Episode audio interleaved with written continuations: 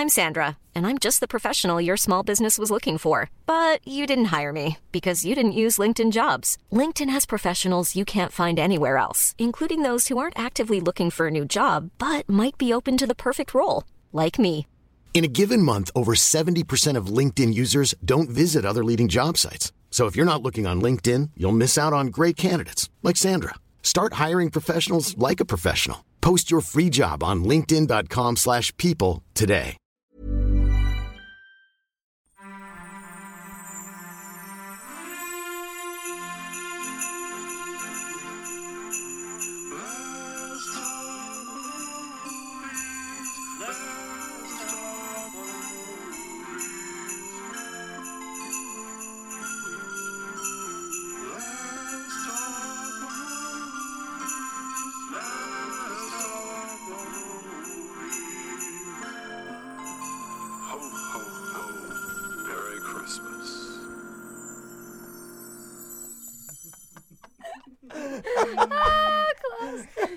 What's up, everybody, and welcome to our Star Wars Holiday Special episode of Let's Talk More Movies. Bang! Because it's the holidays, but it's also Star Wars, baby.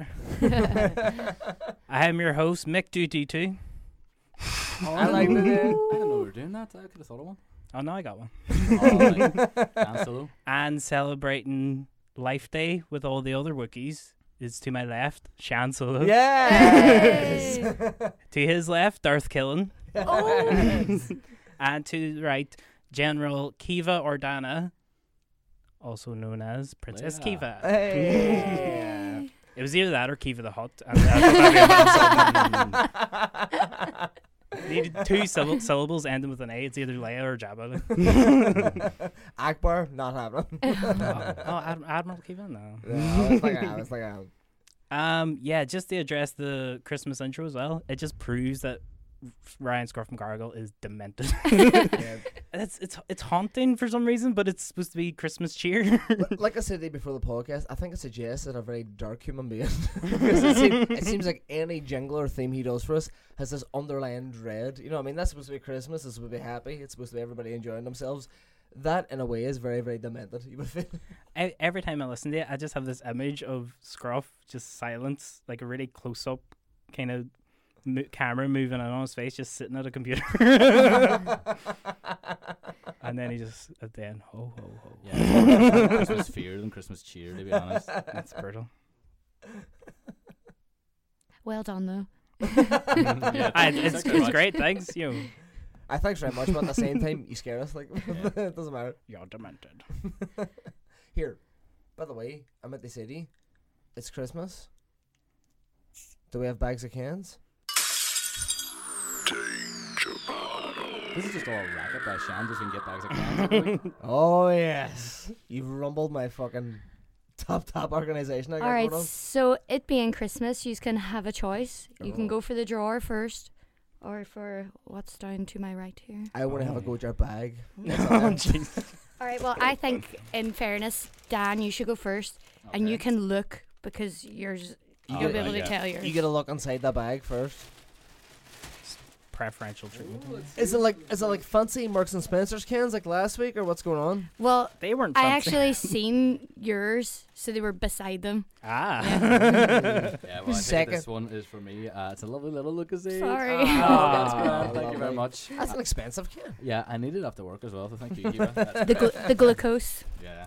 Yeah. So basically, what you're saying is Mickey got the cans last week. These were the ones beside Mickey, so these are secondary cans. These are secondary cans. Right. I'm Well, gonna no, the- in. The ones next were more I expensive. was going to say, no, Mickey, they would be the more expensive ones that you didn't go for. I'm gonna the ones a I went for was a a big fruitful bag, pint a and the can. can I pulled is Finlandia vodka Finland. This is right up my alley. Vodka lemon soda. I'm good to go. That's proper deer shit. I Yeah, that's really fucking hoped good you stuff. were you were gonna pick that one I'm as so happy. Thank you, Kiva. After the disappointment of two cranberry-based cocktails last week. Cosmo and the Woo Woo just done do it for me John last Woo, week. no. Oh, what did I get? Archer Schnapps Bellini. Oh, I got a Bellini, Arr. and not the small pancake. I'm gonna crack mine open right now. I'm gonna have a sip of this. I know for a fact it's gonna be delightful. I love how I'm really thinking I'm going to be surprised. I know what clear left in here. Ooh, I got uh, Greenall's original London dry gin and pink grapefruit. Oh, Sounds an absolute fucking treat. It's a great British cocktail. apparently. Gin and the pink. Exceptional. Um, Take some alcohol. did you like that one? you? oh yeah, Blaney. I've never had one before. The first time I heard of one was my sister was saying she was going to make blinis for like a party she was having or something, and I was thinking, no, the small pancakes you have with like caviar. Bellini's eight and a half. I think the only time I ever had caviar. That is the most. It's wildly say. We're 34 weeks on this podcast, and I think that's the most sophisticated film joke I've ever had. I swear to fuck. what do you guys say? Give The it. only time I've ever had caviar was Daniel. Maybe you were there too. When our primary school was doing like, we were helping being waitresses at some function in the Guildhall. I think they were just teaching us like, this is your future. and um, we, me and Claire Brady. I think it was Claire, just sat out the back and ate all the caviar and was really sick. well, we're never getting this again. And that showed you the ex- that showed you the excesses of the upper classes, and that's why you never want to go there. Yes. Yeah. There we go, yeah. So Yeah. it taught you everything you need to know. I did. So Did. did you get gout afterwards? I've never walked the same since. Oh, here, by the way, I've got you all Christmas presents. I Oh, thought, really? right, because it's a Christmas podcast and Jeez, stuff. it's all go tonight. I didn't bring Yeah. anything. I feel bad. well, you know just, what? just Star Wars names. Let- Let's, let's just kind of notch That's- let's notch down that expectation because I literally just thought about this there now and I thought you know what I've kind of came unprepared so it's Christmas and I have to give my friends some because we're doing this podcast so, So this Daniel is so this is what's in your pockets. yes Daniel your Christmas present Is is that money you owe me? It's a going lighter Are you serious? yeah. Kiva your Christmas present is a cigarette. a lighter Yes, Jesus. These are all lighters he's taken from us over the weeks of doing the pod. Can Mikey It works. your Christmas present is your security pass from work? no it's like uh, one fifty or something oh, sweet. I- that's way better than a lighter. It's like three liters. Yeah. Were you buying your lighters? It's pretty cheap. Is it? Yeah. Five for a How pound. much a is it? he buys us an M&S Nah, you you need to get them Marks and M&S lighters. Spencer. Hey, jeez, you're on fire it's tonight. not bad literally on On fire, fire. there, there is a danger bottle. So oh, Oh, shit, shit, yeah we we completely forgot about the forgot. danger ball yeah Where is the danger bot? I do you mind say, play a tune again Ah, no. Nah, the time has passed. he's My- enjoying my his phone's booze. off. Is it Lucozade Besson? That's not bad. It's alright, like. The danger ball this week is. It Oh, is- Jesus. Oh, ruby blue chili pepper. Oh. Bottle aged liqueur infused in Ireland as well. So it's I local. I love that it looks really fancy, but I can see the reduced label on the back of it. That's how you. That's how you qualified. That's awesome. exactly. Yeah. Well, it's even just above the five pound limit. So there Here, we go. who Happy gives a fuck? It's five twenty. It looks exceptionally fancy. Kiva, Look what's you very inside. much. Actual berries. Oh, Is it's there with chili actual pepper. berries in there? No, it's a chili pepper. Wow! Ah, Go on, Oh, read the so good. description, please. Thank you. That's so right. Where it all begins, where fusion sparks. Let the fire of chilies enliven the senses with warming spice and seductive sweetness. Mm. It's all true, all of it. Yeah. Let's break us up, Mad Hell. that was a hell of a read, by the way, Daniel. That was You- actually you it was gave- very giving. Dom a run for his money. Not since the days of Dominic Fiddle. yeah, that sort of reading. Crack that cork, you. S- Is this shot worthy or just we drinking out of the I've never heard of it before. Uh, I'll have a little bit first. nah, I reckon this is show. I reckon we roll deep with this shit. Like, but there's there's two little chilies in there, so like someone's got to eat them at the end. Oh, That's it. Like, Jesus. I'll give that to Mickey. Me and Mickey have to get a bus at eleven o'clock tomorrow morning, so let's uh, let's try and keep this casual, right? Right. So what's this? Okay. you know, what's that? That is spicy. Oh Jesus! That is that very is spicy. Oh, really? Jesus Christ Almighty! Holy Oh. fuck! I think maybe you might. Aye. supp- you should mix it with something. I don't know. Jesus Christ! I've never had. It's a only shot this- seventeen percent. You fucked me on that one. That is so spicy. All right, we're gonna we're gonna have to drink it like Kiva because these two. Don't. Milk. Fucking hell! I'm afraid. That's like drinking like a fucking drug addict's blood or something. It's fucking. I really just emptied it and filled it up with Tabasco. No, I don't. I hope you're drinking. Danny took the plastic off. Hey, you proper like put the cork and all back in it and wrap it up again. the perfect crime. that is, that is it's just like drinking a chili. It Aye, just is. tastes like It chili. actually is, like- It burns so deep. It's not that bad, Daniel. Come Nah, on. it's not. In all fairness, it, it went away from me about two months ago. I'm just trying to be dramatic. I kind of like it. It is nice. I, I do put like it too. Tabasco. I put Tabasco on my eggs. So Mm, cultural. Well, whack, whack out on your ex. That's when you know you have a problem. Kiva, whack out in your eyes. You won't make it to work ever. done. so Nice stuff. can can we agree that two people have to eat chilies by the end of this? Yeah, we'll do that at the very end of the podcast. We'll do that at the very end. S- Kind we'll- of have to. Two That- per souls. Out of the four is two per souls. We're gonna have to eat them chilies, We and can't it's, have them. it's not gonna be me or Mickey. So you know, narrow it down. No, cut them in half with our teeth. Michael, mm. taking your job. What have you watched this week? And I'd like to ask you because we've built up this for a very, very, very long time. Um, watch Ghostbusters. Built my Lego Ecto One while watching Ghostbusters. yes. Um, I watch Star Wars. Episode Yes! Seven, The first one. Who doesn't? Me. I think Keep like it. half. Oh, yeah, keep it on. I think half the world watched Star Wars this week. What I found very, very interesting, Michael, is that me and you went to see Star Wars: The Force Awakens the other night, and it was about five minutes before the film kicked off, and I turned to you and I said, "This is the first film that we've actually watched with each other in two years. Now we do a film podcast, obviously. You're part of it now. First film we've watched with each other in two years. First time we've been to the cinema with each other in about three years, possibly. Is that correct? The last time we went to cinema together was Guardians of the Galaxy. so Which is whenever uh, that maybe like out. yeah, two was years two, ago? two, two and a half years ago. something like that.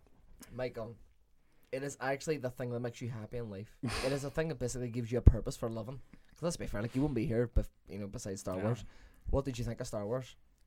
It's good. See, I was disappointed with this because me and Mickey got out of the cinema that night, and I said to Mickey first thing because I just wanted to. See, the, the only reason I kind of went, I, I kind of wanted to see the film. Not a big Star Wars fan, but I kind of wanted to see it, just to see Mickey's reaction.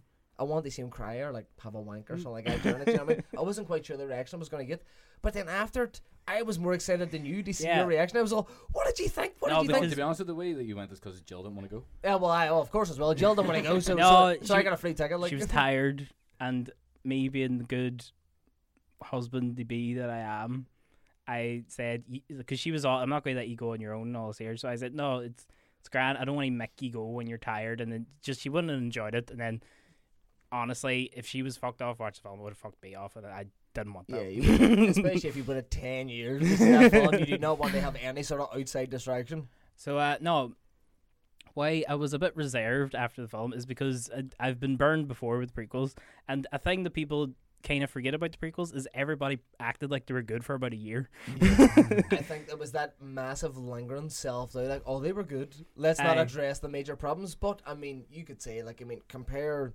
Phantom Menace to The Force Awakens. The Phantom Menace, was, Phantom Menace was so obviously deeply flawed, and even people who came out of the cinema that day who'd seen it. And I remember I went to see it on opening day, what fucking 1999 or something like that.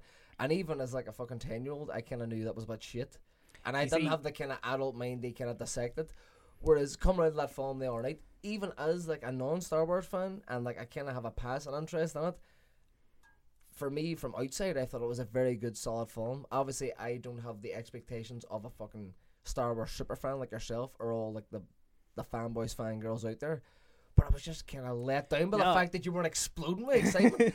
like essentially, Mickey, what it was for me is like you were my child, and it was Christmas Day, and I wanted to see you come out of that cinema gushing with excitement, and it was a very reserved sort of. Well, no, it's it's it's because I, I wanted to think about the film for a while, and what what I noticed about when I was thinking about the film, and s- when, like with the prequels, you would come out and be, like, oh, that, that was good, and all was here. And you would think about it, and you go, oh, that bit was about naff, that was about shit, that was about boring. Yeah. But then think about the Force Awakens, it just makes me realize how much I actually liked it. Thinking, oh, that bit was class, that was class, that was cool." It was really, really strong. I thought, and like, you know, It was I, awesome. I not a big fan of Star Wars, Star Wars, and I watched the. Uh, You the hate Star Wars, originals. don't you? no, you, I, I you hate, a lot of fandom around. You, it. I think you it's, I hate think everything it stands top. for. Darth killing. Yeah, you want to destroy Star Wars. yeah, side, Dan yeah. doesn't like things that people like because That's he hates exactly it. humanity essentially. Yeah, yeah, that's why Is he's Darth, Darth killing. killing. Yeah, it's, it's, but no, uh, It was, it was it was either Darth killing or Kylo Dan. yeah. either either way, you're the dark side. Like. Yeah, but I watched it. Episode Dan four, side. 46 uh, just during the week, just so you know, I was going in there fresh with everything in my head. Mm. And to be honest, I found them all a bit naff myself. I mean, like, there's Yeah. obviously good bits, and but I know I think that they're very overrated. But I'd say that the Force Awakens is very, very strong. Mm. Like, really, I mean, it's a proper just four star film across the board. Really, really good blockbuster. And uh, how long is this? Well, 'cause it's sped by. Two Two hours fifteen. now. Aye, really, really good. I mean, Yeah. like, yeah, great pacing and yeah, great performance. I thought all the new actors were great in it. Every everybody in that film was amazing. Mm. Like the the new actors and the the older ones as well. It's- it's- I think Harrison Ford was he was Han Solo. Like, Mm. like because I heard it compared to this is his fourth installment as Han Solo. Now, if you compare that to his fourth installment as Indiana Jones, Well, it's day and night. Like you know what, what I I, mean? what I found even more impressive is that a lot of people can say, oh, like an actor's got a role, and once they're on that role, they can kind of just kind of slide in and slide out of that role, and it's kind of nothing to them. But if you think about it, right, Harrison Ford hadn't done Han Solo in 32 years. yeah. Now, when ha- when Harrison Ford first on Han Solo, he was a completely different person. He was a young actor. He was probably a lot hungrier. He knew that this was a star-making role, and he was probably giving it his all. So him now being Harrison Ford and being one of the biggest actors of all time, they slip back into this role that's made him so iconic. It's not as easy as what people think. You know what I mean? It's not as easy to get that sort of easy charisma that Han Solo has, and what made that character so iconic. So for him, they slip into it, and like you said, just be Han Solo again. Yeah. He was Han Solo. You I- know what I mean? That, but- and that, that alone was an achievement. But e- even before the film came out, Harrison Ford was like doing a lot of interviews and stuff, and like he was doing some stuff in like Jimmy Kimmel and all. And even the fact that he was kind of out there, kind of really promoting the film properly, because like Harrison Ford kind of has this persona of this grumpy old man. He's, no, he's notorious for despising interviews. Yeah. and not promoting shit like I. But so. the, the fact he, he was out there doing that and really kind of he seemed enthusiastic about the film and he like he even did like a wee skit on Jimmy Kimmel where like him and Chewbacca have an argument. Did you, did you see that? nah, that's it. It's like it's just Chewbacca's in the audience and then he sees him. He's like, "What the hell are you doing here?" She was my wife. you, you couldn't keep your furry pants on. and Jimmy Kimmel's all like, he's not wearing pants. So my point exactly. But no, he's like if, the fact that he's willing to do that kind of stuff, even just to build up Star Wars, like it's it was good going on it, and just to see his performance as Han Solo, it was just it was amazing. My uh, major, the thing I took away most from The Force Awakens, and I think it was done masterfully, and I think that J.J. Abrams and his whole crew deserve a fucking serious round of applause, and I think that everybody's kind of noticing this, is it is the perfect marriage of old and new. It mm. is the perfect marriage because a lot of people in like pre-production were thinking, obviously you're you're bringing back some of the most iconic characters of all time. You're bringing back Luke Skywalker, Han Solo, Princess Leia, etc., etc. How are you going to merge these with new characters? Are the new characters going to get drowned out by just kind of the the appeal, the- the nostalgia factor of these new or the, the older characters? And that's not the case.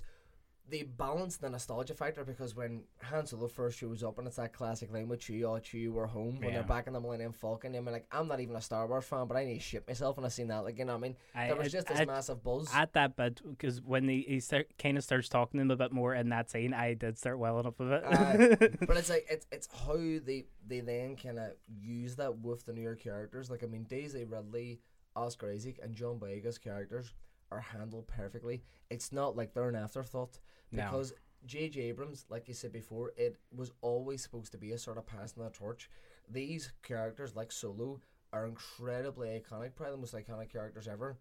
But they're there to not be like a narrative fucking standpoint. They're not there to be some sort of spectacle. They're there to aid the narrative. They're there to actually act as a way to fucking enhance the newer characters that are coming in. You know what I mean? Can I ask what probably seems like a silly question? I haven't seen it. I don't really know too much about it. Can I ask what what are the dyna- dynamics of the film? Is it a prequel?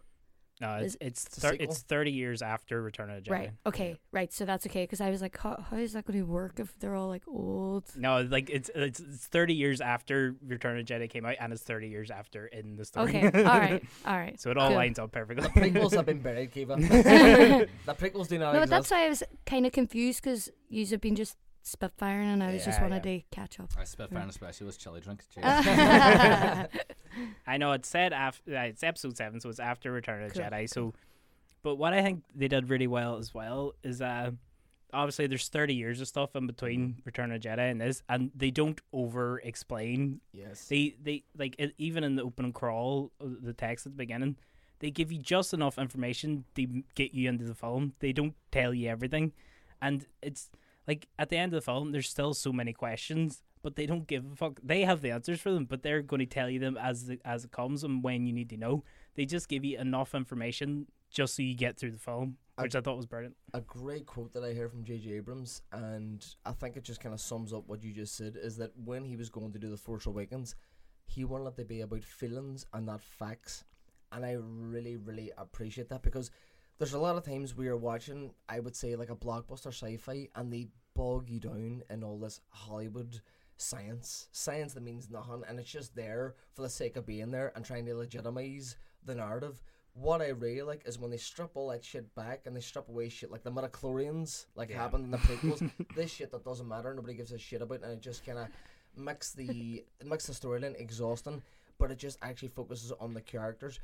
You take away all this mumbo jumbo, and you actually focus on people. And it doesn't matter if they're sitting in a desert in Tatooine or Jakku, or if they're sitting Tatooine. fuck- Tatooine, sorry, or they're sitting a- Tatooine. Tatooine, sorry, Tatooine. Halloween. Yeah, Tatooine. So it doesn't matter. It doesn't matter. Tatooine. Tatooine, aye, Tat- Tatooine. That's the eats. It's- Aye, that's just small sausages. Aye, aye, hundred percent. Like, but aye, it doesn't matter if they're Tatooine or fucking whatever, whatever the fuck it's called, Jakku. Jakku, Jakku. Jakku or whatever. It's all about the characters. You know what I mean? It's it's about the focus Luke on those- Skywalker, you know, all those Aye. boys. Star fights.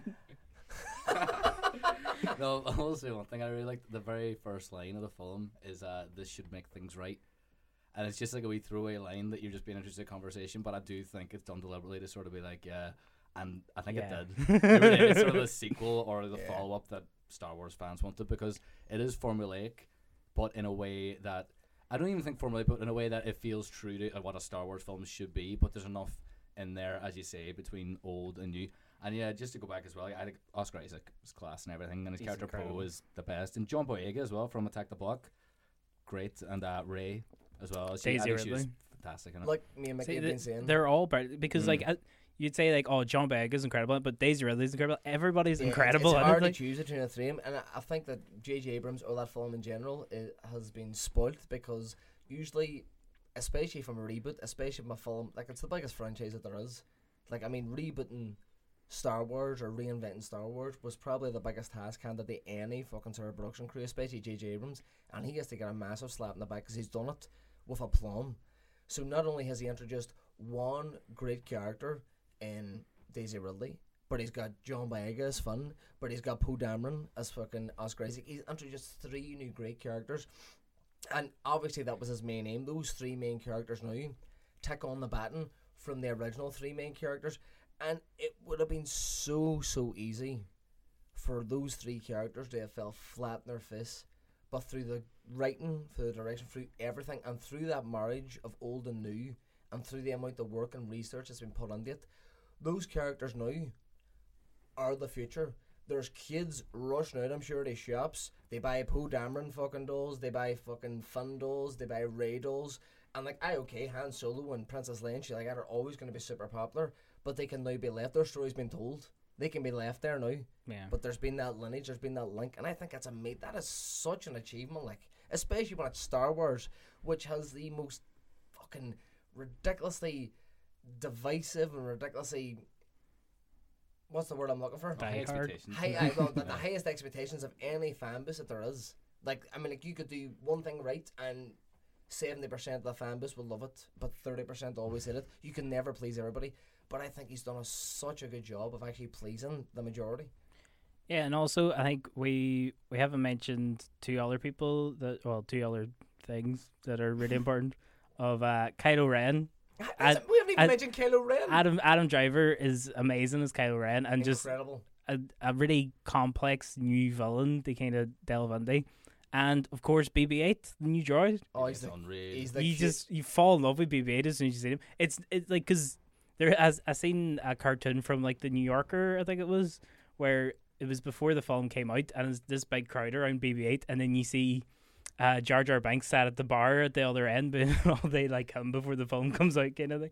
He's just sat on his own having a drink. I read this theory the other day that apparently. Oh no! Don't e- no! Don't even sully this podcast with a fucking theory. Ah, 'cause that's true. I know for a fact it's it's, true. it's absolute nonsense, but I know, Oh, but- I think it's true. No, but even people are talking about it. Like I know it's true. It's we're defi- not it's talking about what it. I We're Jar not Jar talking- Banks has been undercover for the dark side for years. he is the Phantom Menace, and then because of like the backlash of his Misa, character, no, no. the backlash of his character, George Lucas rewrote it, which is a big reason why the prequels are shit. Who else would be the Phantom Menace? Nobody else is like hidden from view. Except Jar Jar. George Lucas. That is What? George Lucas's repeta- representation in the narrative. Jar Jar Binks is George Lucas. George Lucas wants to destroy Star Wars from the inside. Believe that shit. Do you accept this? So why J.J. Abrams was such a good choice? They they do they reboot Star Wars is if you, if you look at what he's done in the past, obviously he rebooted Star Trek, but even with Mission Impossible three as well, he's he just has this knack of just kind of rejuvenating a franchise. Because after Mission Impossible two, nobody like nobody really liked that era, and uh, like Mission Impossible kind of seemed like it was dying, and just Tom Cruise thought there was another one in there, and J.J. Abrams went back to what the original TV show was about, and even what the first film was about, like having the team dynamics and all that kind of stuff. And you want to Oh, say, Dan? yeah, I was just going to say about Super 8 as well, which I know it's not a reboot, but it's definitely this sort of homage to the old Spielbergian films, you know, Mm. like stuff like E.T. And he does, I know it's not as, uh, maybe not as big as Star Wars, but it does handle an ensemble cast very, very well Yeah. in that. I mean, to look at that, you could maybe then see that, yeah, this is the type of fellow who could definitely be trusted with something the size of Star Yeah, Wars. But you I see, mean, like- he, look, sorry, see what he did with Star Trek as well. I Mm. mean, the biggest challenge for Star Trek, I, I think, in the reboot is because they're rebooting the actual original characters. Is who do you get to play them? And I think the casting in the Star Trek reboot was bang on. Every every character's perfect, or every actor's perfect for each character. And I think going back to the whole marriage of the old and new as well, what he did with this new Star Wars is he talked what people liked about the ori- original trilogy, but he's introducing it to a modern audience, and with and not even so much with the new actors and the old actors, but even in the actual story, there's the there's the marriage of the old new that he takes elements from the original trilogy, but then he has these new new ones they fold in on it. Yeah. Because I, I heard a bit of a criticism that the the Force Awakens kind of parallels A New Hope Yeah. they- maybe a bit too much, I but heard a lot of critics saying it's a bit derivative because it's almost like a mock-up. but I. I, I really wouldn't agree with that. Yes, there's elements from New Hope, but there's there's elements from all three films. There's elements from Empire and Jedi See, as I well. don't get that as well because a lot of critics actually agreed that it was the main thing that I did see, and I think it was actually a kind of nice balance, uh, film criticism wise, is that I think it might have been the Village Voice or something like that, but the critic for them said that it panders so much to fan service and it panders so much to what Star Wars fans want. But when it comes to the end of the film, you don't give give a fuck because it's just a really enjoyable, really good film, and it may not. This this is obviously this critic's opinion, but it may not continue on the series in the way that you want. But it's still a perfect lineage after the disappointment of the fucking prequels. They were Star Wars is supposed to be again, and it's a great building block for the series. They rejuvenate. You know what I mean? Yeah, and also just ultimately, it felt like Star Wars, Oh yeah, and that I, and, and that's the thing the prequels were missing. It just it just didn't really feel like Star Wars, and just sitting in that in the cinema and just watching it, it you just got that kind of Star Wars buzz over you. Like. I, I think there's a thing with the original Star Wars films compared to the prequels, and all enough George Lucas obviously was the, the major uh, creative colossus throughout that, and it's kind of weird that it went that way because you think that he would know better than anybody. Well, he's uh, just two But- seconds. With just quickly with the prequels, it was all George. Yeah, With the original trilogy, he didn't write Empire or and, Jedi. I Lawrence Kasdan wrote Empire Strikes Back Yeah. and stuff, and uh, they didn't. He didn't direct them either. what I've always found, what what I find really good about this is that J.J. Abrams apparently one of the first decisions that he made before he went to shoot Force Awakens, even before they started casting or well, they obviously had the script kind of half nailed down, is that he said, "I want to shoot this in thirty five millimeter. I want this to resemble the original trilogy as much as possible. I want it to have that same filmic feel, that same kind of Lovedon 70s sort of aesthetic that the originals had, and that works so well because let's be honest with you, any CGI blockbuster, be it Transformers, be it you know fucking even the Lone Ranger, anything we see now, we're that desensitized to CGI that we just accept it. But there's this massive thing about actually seeing practical effects, and fair enough, it is a lot of practical effects in the Force Awakens, and it is touched up with CG and it's touched Yeah. up with a lot of good graphics. But again, that is the marriage of new and old. Yeah. It's the perfect marriage because practical effects will take you so far, and they look more realistic, uh, more realistic, and you kind of buy them more. But then, if you can kind of just nuance them with those practical or those uh, sorry CGI effects, Yeah. them give them that added depth, then it's it's so good. I mean, they, they've Well, done that- that, so well. That was that was a big thing that they were really promoting about when they were shooting it, and anything they went to like Comic Con or uh, D twenty three and stuff, they always showed the whole that they were doing practical effects. Even they had like a charity thing. What was it called? Uh, I can't even mind. It was something to do with the Force, but. Uh, but they, they they did some charity videos where people could go donate and all. But in the background, it would be J.J. Abrams talking to the camera. But in the background, you would see like a wee alien like walking in the background just to show Yeah, that yeah. they're doing practical effects and stuff. And that was the thing they really were pushing for, just to kind of get fans on side because that was a major complaint to the prequels that it was too much CGI. Yeah, they talk as well just about like you know sequences of film and the way they're done. I'll say you know stuff like the star fights, the lightsaber battles. I haven't down here. The uh, the use of blasters and everything. Obviously, they're a lot more well, say gritty or maybe even a bit more well done than obviously the originals that were done thirty years ago. But I think they felt great. If you know what I mean. Like I thought, especially the sequences uh, in the uh, Millennium Falcon. Are Yeah. fantastic at the very start as well on Jakku. That, I think that sequence is amazing. I think it's my favorite sequence in the whole film actually. Uh, yeah, it's really, really well handled. They've sort of got like that sort of uh, enough grittiness there that y- there's suspense being built. If you know what I Yeah. mean, there is realistic. But then as well, I mean, we still want to get in the younger audience, and it's not graphic. Aye. I, f- I think it's a thing that we've said a lot of times about practical effects and how you do them is that practical effects, just even to the actual untrained they just seem more real. They just seem like you're actually watching something actually happen. Like I was saying before, even though we're desensitized to CGI or any fucking wealth of special effects, even though you're watching it, you're always aware that it has an effect. Whereas watching a practical effect, for me anyway, it always seems more impressive. So I think, like Dan was saying, maybe drawing on a younger audience, is that you've got this practical effect which draws you in and is very impressive, and then obviously kids may be desensitized to the modern visuals that we have. But just going on the, uh, it's something that we haven't even talked about, Kylo Ren. I mean, like, Kylo Ren is a fucking incredible character. He's an incredible character, and the fact that first of all, right, Darth Vader is more than likely the most famous villain that has ever existed in film. You know what I mean? Every villain is always going to be compared to Darth Vader, so it's ballsy enough to have to do a continuation of Darth Vader. After I always thought that Darth Maul is a very underrated character, but he was never Yeah. a patch. He's a very underrated. I think he was in the wrong film. I think Darth Maul would have been one of the greatest villains that there is, but he's in the wrong film. No, they they just shouldn't have killed him after one Well, film. uh, no, they shouldn't have built literally about two years worth of fucking marketing around him, and then he's in the film for about ten It been minutes. Jar Maybe Jar, that's man. the problem. Jar Jar would have been the best film. Jar Jar would have been nice. that's that's a spin off we need, like, but uh, having a character as a continuation of possibly the greatest villain of all time is ballsy enough. Having a character as a continuation of the greatest villain of all time, who literally is obsessed with Darth Vader, like having him almost as a fanboy of Darth Vader, Kylo Ren, is massively ballsy, but they pull it off. And Yeah. what I found very surprising, and it's not a spoiler, it's a very, it's not a spoiler whatsoever, but the fact that they even unmasked him in that film, I wasn't expecting it. I wasn't expecting to see Adam Driver's face in that film because I thought, oh, certainly that'll take away the mystique. The whole thing about Darth Vader is until the very end of the original trilogy, you don't see him take off his mask and he's this whittled down old man.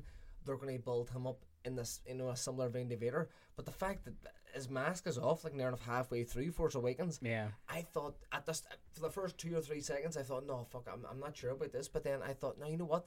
That's a great subversion. That's a great way to Yeah. handle it because It- that mystique is taken away straight away, Yeah. and you just can accept him in his human form. And as well, it just showed the confidence in that character. They could you could show like Adam Driver's only like thirty two, and he's very fresh faced. I would actually kind of say quite baby faced, and he's not the most intimidating looking person. But they were that convinced on his performance, and that convinced on how fucking intimidating that he was. That they'll take away this mask, and he'll still chill you. And I I got that. Yeah. You know what I mean? I thought that was excellent. But the, the way they use the taking off the mask as well, it's it's kind of it's when he's at his his weakest points as well. It, it was really Mm. not. I don't want to say too many things, but because Star Wars people freak out about it. but if you haven't seen it by now, always up. Um, You'll get more letters in than ever. Maybe you should do it.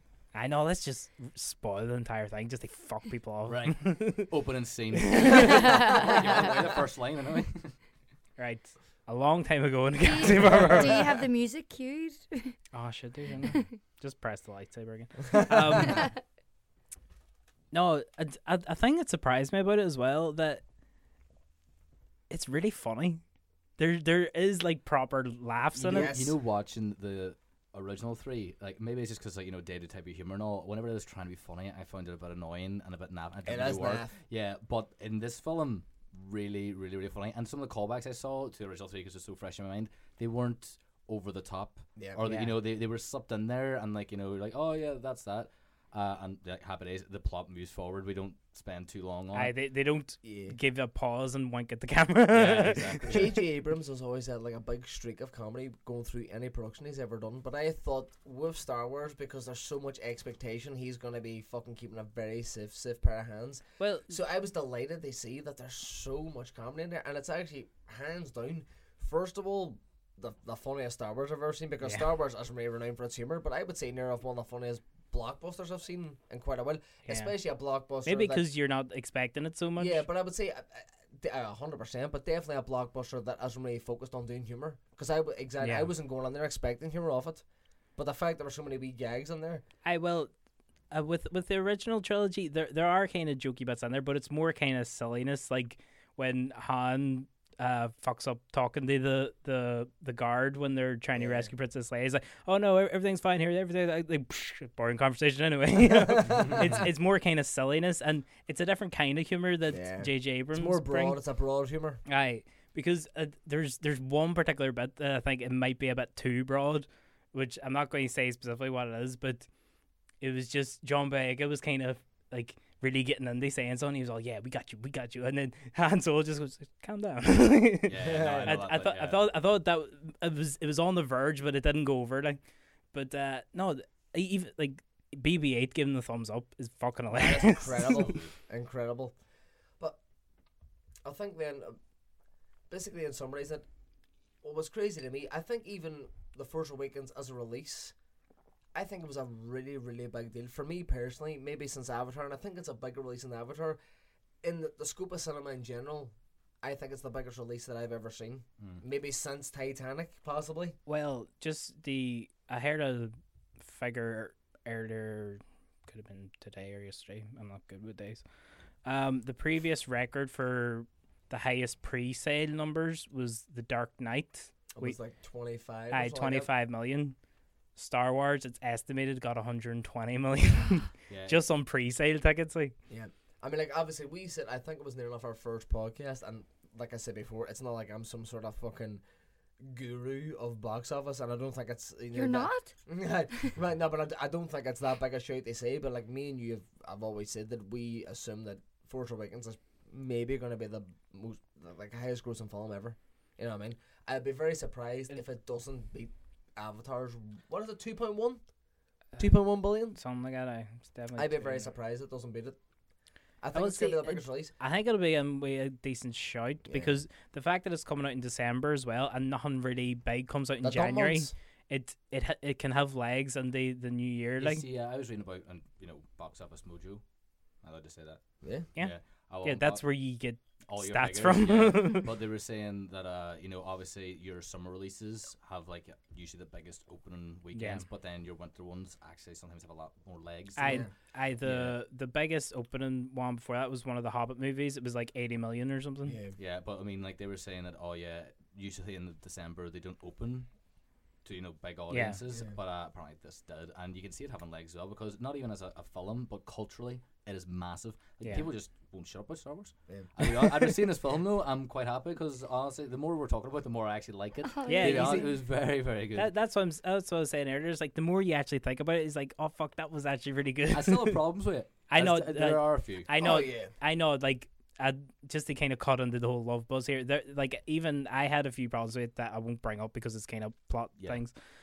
And but yeah, there there are a couple of things They I could can be say. forgiven, definitely. Yeah. I'd say you know the strength overall package is definitely very. I very hundred good. percent agree with them because I think that for the task at hand for J.J. Abrams, even they put out a film that people even sort of liked, never mind loved, and having they marry the old and the new, and having all this shit in this fucking plate, for him they put out a half decent product would have been commendable enough.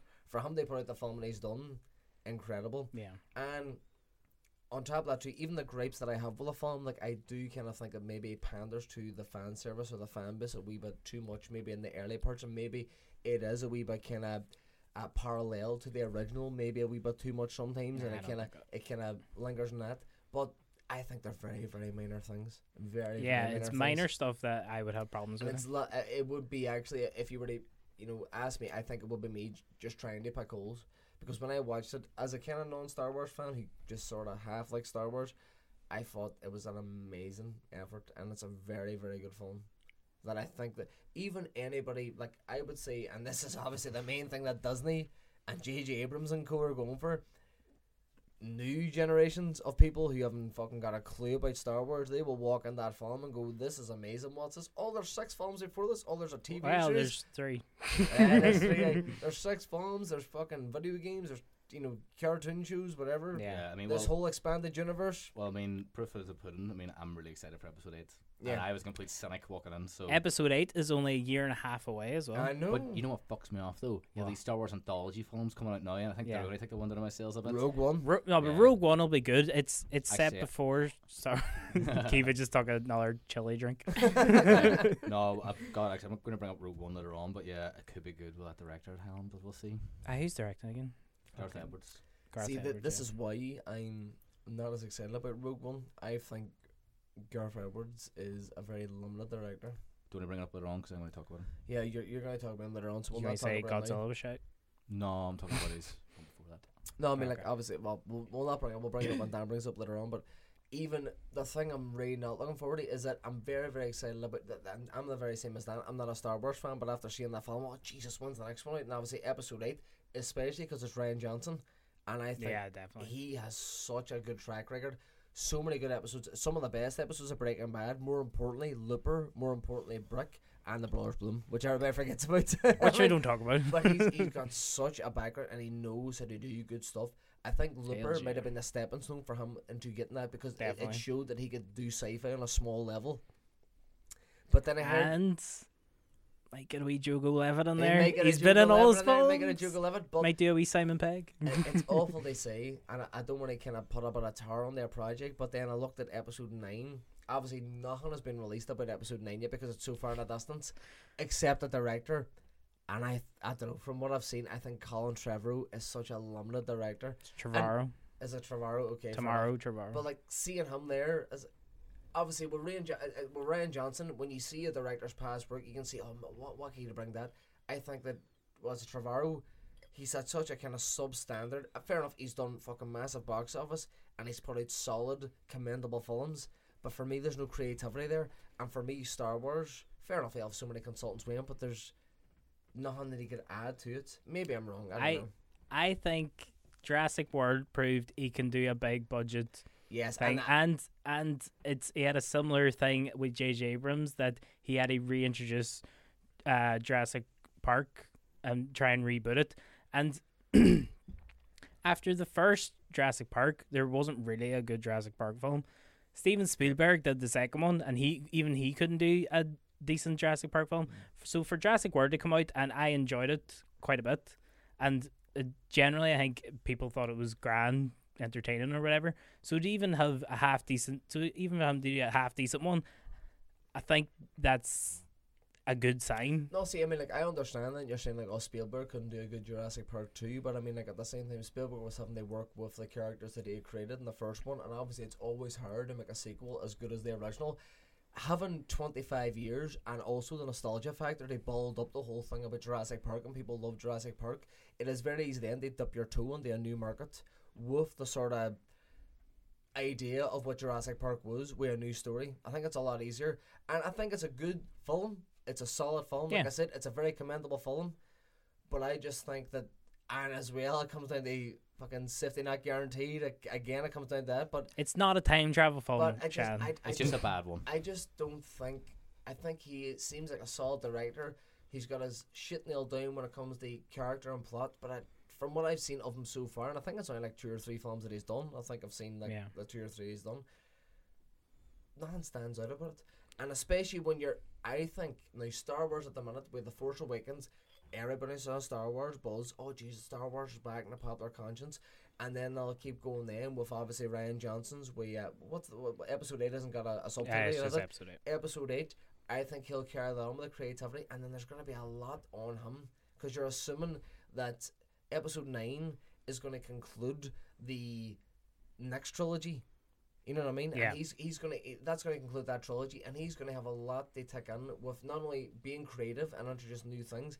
I don't know. You know what? I'm i'm 100% spitball i'm i'm kind of judging the man on what he's done before but i just i'm not sure about the director I think it's great though. You know, the less talk more movies way. When's this movie's out? Movie out? Uh, it's four years or something. yeah, we're still like Aye. just getting the, the knife sharpening the we're, we're, we're getting their names on now like aye, we're getting their names on now Well, I think he'll do a great job.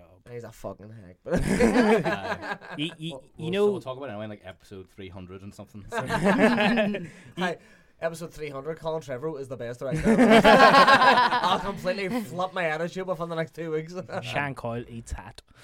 Um, so y- will we agree that now if Colin Trevorrow does a really great job, episode nine, you will eat a hat. Speak to me in three years. I'm not Um, signing shit. You know, Colin Trevorrow is is kind of like a protege of Brad Bird, though. Like like no, that's saying much. he's under his wing. Do you, do you Bird's phrase? Good. Did you mean that as a kind of? Did you 'Cause- actually 'cause- mean that as a pun? Because he's a Brad bird. Bird under his wing. Did Yeah. you mean that? No, because I actually thought it in my head, and then I realized it was a bit of a pun. So I thought it was. But no, yeah, like Brad Brad Bird, like kind of nurtured Colin Trevor Trevorrow. Uh, even the word nurtured. It's. I, I love the whole bird like imagery. Well, you can't, you can't you can't get away from it. Like, like what else do you say? Like the same nest. Same nest. Brad Bird directors. vomits into Colin Trevorrow's Does anybody have any other opinions on Star Wars? Can't wait to see it. Yes, Kiva, you haven't seen Star Wars. Very busy What's up with that? bleeding. I think it's like the first thing ever we haven't spoiled on the podcast as well. I think we're doing very well. I know, it's like I was very sensitive about saying anything really. Mm, I think it's even almost a feat that three of the four of us have even seen it together. You know what I mean? Fair enough, you were in a different screen than us, but the, the, the fact that was was allowed in. the, the fact they that wasn't wouldn't let me planned either. yeah. Yeah. But I mean, like, what, what's kind of crazy too, like, and I think it always interests me about film, and I think it's the thing that interests me most about film is the kind of social aspect of it, and like how film can kind of impact people or impact kind of cultures or societies. And that was is one of the few times for me living in Derry that you can actually see how film can affect people. That is the biggest impact. Like I mean, we, we live in a small enough city, and you're going into this kind of two bit cinema. And by the time we got that cinema, two hours before the showing, there was a fucking queue, the longest queue I've ever seen in my life. Anybody right. dressed up? There was there there was, was a couple of Leia hairdos. I was going to dress up it was Dookie, and I'm glad I didn't. Hey. I would have pulled it off and all, you, but I just you, you would have gotten knifed or sabered, whatever. um, no, yeah, okay. I wanted to kind of go on this. the The screening was at midnight. Well, five past midnight. They were letting people onto the screens at half ten. I wanted to go down to the screen. I wanted to go down to the cinema at nine to get into the queue. Jill told me to wise up. She did it right. So then we agreed on ten o'clock, and then this is when Jill started getting tired and whining, and I was like, "Right, I'll say to Shan." So me and Shan landed down about quarter past ten because I had to pick him up in taxi. And all. And even at that, I thought that was early as fuck. I like sh- like Shan when I first said to him, he's all, "I sure I'll meet you down there like half 11 or something." I was like, "No, No. no, I'm leaving at ten o'clock." So then we we landed down. The queue was around the whole building, like, Wait, because we Did you go to the Strand Road or the? No, it was it was the bowling The alley, bowling but alley? inside the bowling alley, it was it was around the bananas, when, when- which is about ha- half the building, yeah. and then we got into the queue, and then it went all the way down to Martha's Vineyard, which is the rest of the building, Yeah. and Amazing. in a in a U shape, and it was it was just so many people, and the, uh, we got there, and I was like, oh, we're not going to get fucking seats now. I was fucking right. Mikey was panicking. How many- was panicking. 'Cause I couldn't settle all day because I, I was just worried about getting seats because it's not designated seating or anything. But How we, dare they? we we got in and we grabbed a couple of decent seats Do you know, midway. we I had got in a, at quarter past eleven. My seats were sweet. Were they? Uh, but Yeah. you're in a 3D show and pe- I people know. don't like to go to 3D. Was Neil- yours full? It was. I all of them were full. All seven. Yeah, shows. Every single one was fucking That's Yeah. what I was going to ask. How many Yeah. screens? Mickey as well. Aye, When I when I let. Mickey know I was buying, I was going to 3D. He was all, "Oh yeah, you should get like the Star Wars 3D glasses." I was all, "No man, I, I've got some here." And he goes, "No, but you should get them anyway, and then afterwards you should give it to me." like, it wasn't the same what they used to them, but he just wanted them. To be fair though, when I did see them when I was buying They're ice pretty cream, cool. They they look really cool, cool. really yeah. cool, But they're like four pound twenty Exactly. or you, they- you can get four pairs for fifteen quid. Do they work I like? still have my pair from Avatar. it's, it's my 3D glasses. Do they work like as sunglasses? no. could could you take them to like say Specsavers and And make re- them into replace the lenses probably. Yeah. Because like I buy them then because yeah. they're cool. we BB-8 one or Captain Phasma. I thought Captain Phasma was pretty cool. She as was well. Phasma. pretty cool. She's Gwendoline Christie, and she is apparently being she. There's only like a select few of the five Chaos from Force Awakens that have announced now for Episode Eight. Uh, Phasma, Oscar Isaac, Daisy Ridley, John Boyega, and Mark Hamill are the only five I think that they've No Adam Driver. No, that's that's what I'm very Ah. surprised at. That is very surprised. They've only announced. Oh, five. he dies at the end. Fuck. That, that- that is a full spoiler. That is a full spoiler. Oh no! You, no, they know it's not true, but Shan. is- No, they well, know he no, isn't it's- gonna it's die. Up, it's up there. It's up there. It's up there. Here, we're trying to fuck with our heads, but uh, Oh my there's only five characters Jar announced Jar kills for him. episode. Jar Jar kills him. Knife in the back. Most intense scene of all time. He's a dead. kid. The Force Awakens. He's a kill Calorie. oh, you go dead now. Oh, fun casual racism. But you know what? See what I come. All in all, Kylo Ren isn't in episode eight. Take from that what you will, He which I find quite surprising. It probably will be in there. Who knows? But what I loved is that me and Mikey had a very very nice date night, didn't we, Michael? Because Michael was obviously in tune with taking his girlfriend to the cinema and you know showing her treats and doing things and shit like that. You already there. cut the hole at the bottom And- of the and whenever- whenever popcorn. The popcorn was cut down. Still blah got blah blah. used.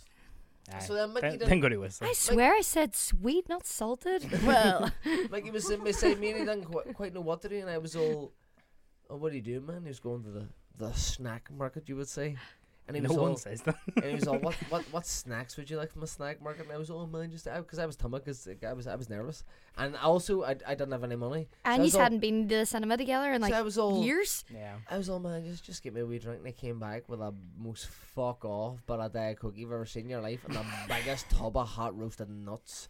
This man was obviously trying to buy my love, wasn't he? Yeah. Is the You were first trying to suck me in. First time you ever had like Diet Coke with like loads of vodka in it. It's like, you just drinking me. Huh? You just take drink on me. And about Nah. 20 cans. No, but honestly, did you? Nah, Because we've nah, done that before. Nah, Like, nah. I have done that before. I, Aye. like I I, said I last w- week. no, that would have been better if it came back with the biggest fuck off Diet Coke and a wee quarter bottle of vodka. Ah, that contract would have been sealed there then. Like, you know what I mean? you just sucked me off right there. No, you're right. Let's go to bananas. Get this shit serious. I can't believe I sucked Hey. you off out the fuck. Hide, hide in the ball pit, see what happens. Yeah, oh, bananas at children's play, play It was the hot nuts. It was the hot nuts. Them hot nuts done for me, man. Like he's Ah, hot. nuts. Kiva, what have you watched this week? um, this week I watched something very dissimilar to Star Wars. Sexual. Yeah. Um, I watched a film called Black Christmas. Sexual. Oh, yes. The, the, ori- the original the or the original remake? yeah, like slasher? 1974. No, because they did a remake of it. We, Yeah, like 2006. eight- where eight- we, that's we Bruce Willis. kid. Buffy's Buffy's wee sister looked like That she was, on the cover. Michelle cover. Trachtenberg. Yeah, don't That watch was that going to be my recommendation tonight, but oh, you sorry. talk about no, fuck off, you're grand, like no. What, Michelle Oh. Trachtenberg? Okay. oh yes. I recommend you not to watch her movie. Mhm. No, the I rec- I recommend you watch 1974 all of them. Black Christmas. I, I thought it was really class. So it's a kind of sorority house. Yep. Um, it's a Christmas film because it's set at Christmas I time. think it's it's a Christmas film in name alone. I think Isn't it's, that all Christmas eh, films? I think it's only a Christmas film, and the fact that it is set at Christmas. yeah, that's there's about no it. Santa. yeah, but that there's qualifies Die Hard, which is the best. Yeah, Christmas film perfect. of all time. okay, so. right. So Yeah, we're like fair. fr- Frozen set in June. So let this let this woman talk about it. All right. No. Um. So it's like a sorority, sorority sister house of, I don't know how many girls because it's Christmas time. There's not that many of them there. You've got your, Because all being murdered. mm, yeah, yeah. you got your kind of drunk, your drunk girl Yeah, I really related to, although I can't remember relating to her. Um. Then you have your kind of like nerdy girl. She dies first, so hmm, the drunk girl, uh, whatever. Spoilers. I forget. um, there's right basically there's loads of girls. There's a drunk house mother who rocks. She kind of she's like a very very friendly version of what do you call the like the woman who runs runs the orphanage in Annie. I have no idea. I was going to say Miss Havisham. That's a fucking great Well, explanation. her anyway, and we'll she's just we'll just um, call her kindly orphanage woman. she's like no, she's not. No, kind not she's like like, a mean Hannigan or Mrs. Hannigan, right? Oh, no, Miss snap. Hannigan. Sorry. First name awesome. and she's Miss like a mean Hannigan. she's like a mean drunk who looks after these orphans this woman is like the chillest drunk who looks after these She really sorority is. girls she's like so chill She's smoking bats in the loft and all. She- there's like so- like one of the like it's one of the the the parents of one of the girls shows up looking for her where she, she didn't meet me and he's quite like you imagine he's quite well off the way he's kind of prudish you know I don't know he doesn't really say much right but he's kind of asking things of her and she's really just giving him the finger behind his back and all thank you fuck you. Like, um and so that I all found very entertaining plus very scary because there's a killer on the loose like a cat burglar entrance And- killer Where's the killer? in the attic The oh. phone calls are come from inside. that is the, that is near enough a film that created that trope. Yeah, it the like I seen in that Scream, Halloween, like so many, just that kind of.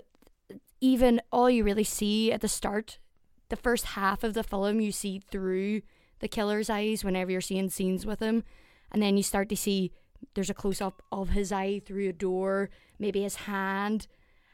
You maybe not to give anything away, you might see him as another character, him or her. Mm. Do you know what, Kiva? Would you not agree though? What is ridiculously, ridiculously creative about that film, especially when it's near enough the first of its kind that you never actually see him. Yeah, like He's never. You, don't ne- you, you see maybe slight shades, like you see that, the eyeball. I see his behind, eyeball. You never it. actually see yeah. him.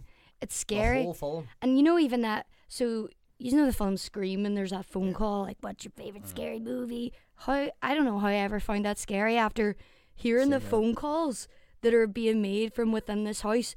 So he's either very good at doing impressions, in some of them. He's either killing people and recording them and then talking as not recording them but having the phone handset up with him like it's just it's creepy as fuck it's it's just proper creepy phone calls there's these girls alone in their house and then another pullback they scream is kind of what what do you call it kind of Courteney Cox's ex-husband who plays David Arquette. It's- David Arquette who plays the kind of like crap police officer really. Well he's not Dewey? D- yeah or some Dewey. Like yeah.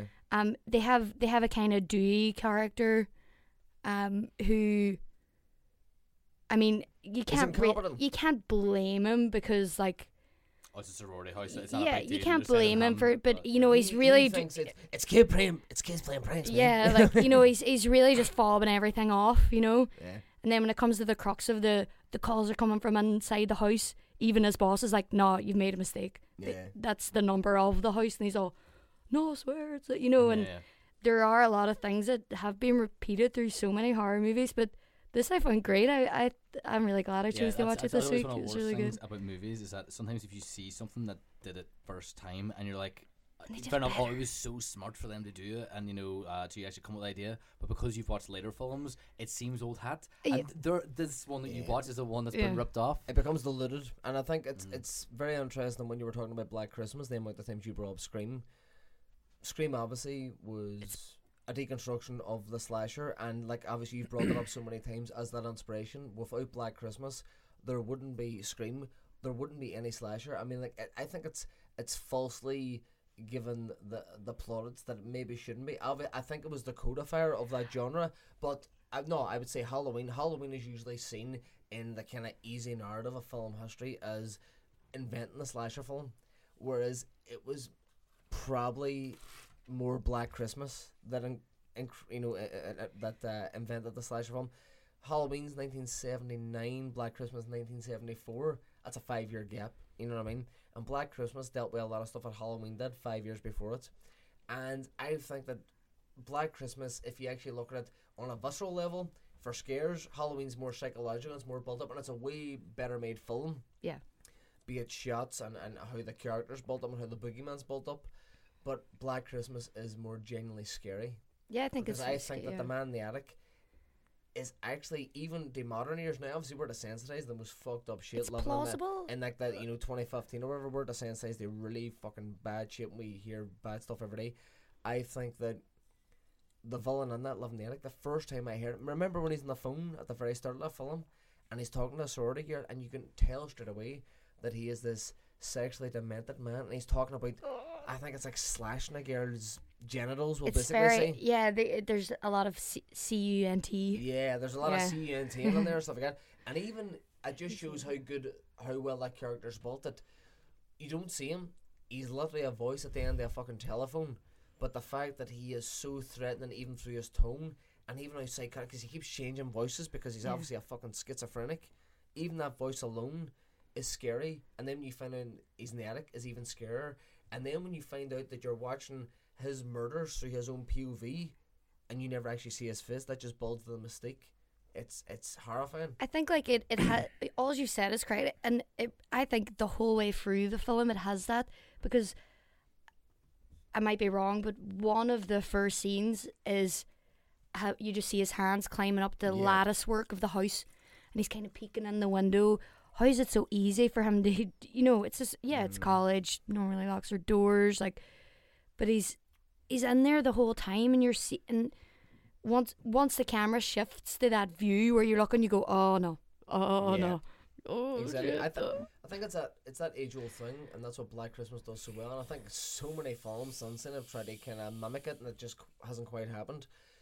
Is that if you present a psychopath or somebody who's unhinged or somebody that you wouldn't usually meet in your own everyday life, if you present them through POV and you don't give them a face, say it's Scream or any other horror film, even say it as a character study or a case Video study, games do it quite video a lot, games. actually, yeah. if you have Michael Myers, you have a face and a body of Michael Myers, and you can kind of accept that, and you can kind of catalog that in your mind of what he is and what he's going to do. Yeah. Whereas if you only see that person's hands, and you can only see the violence that they do, but you don't actually see their face or their body, and it's that thing that you always say that nothing is scarier because it's what's in your mind the unknown. is creating the unknown. It's creating in your head. Fuck, if I can see how many is that fucked up, what's his fist like? What's his body like? How does he move? You know, that is more horrifying than anything. And even those slight wee glimpses of him climbing up the stairs or his eye, even though you see them and it's just a human hand and a human eye, it's not like he's presented as any sort of fucking supernatural being. Just seeing those things, but with that sort of blanket across his character, seeing those hands and seeing those eyes gives so much more a, a, sort of impact because you think, oh Jesus Christ, oh what's that? Oh, gee, what, what, what, his eye looks kind of supernatural. What doesn't that? Because you don't know enough about that character. Yeah. It's I- horrifying. I thought as well something. This is ju- I, this might just be my opinion or my you know everyone has different reactions to things, but the scenes that he's actually killing people. Mm. So I think I'm not going to like I can't even remember exactly how he kills everyone, but they're all very. You see a splatter of blood, or you know, from a, an angle that you're not actually seeing too much like gore graphically. So they're pretty scary. You're like, oh my god, you know, or he's like suffocating someone. You just know that because as she's coming up, you see plastic sheeting, and then it happens, and then you see her already dead.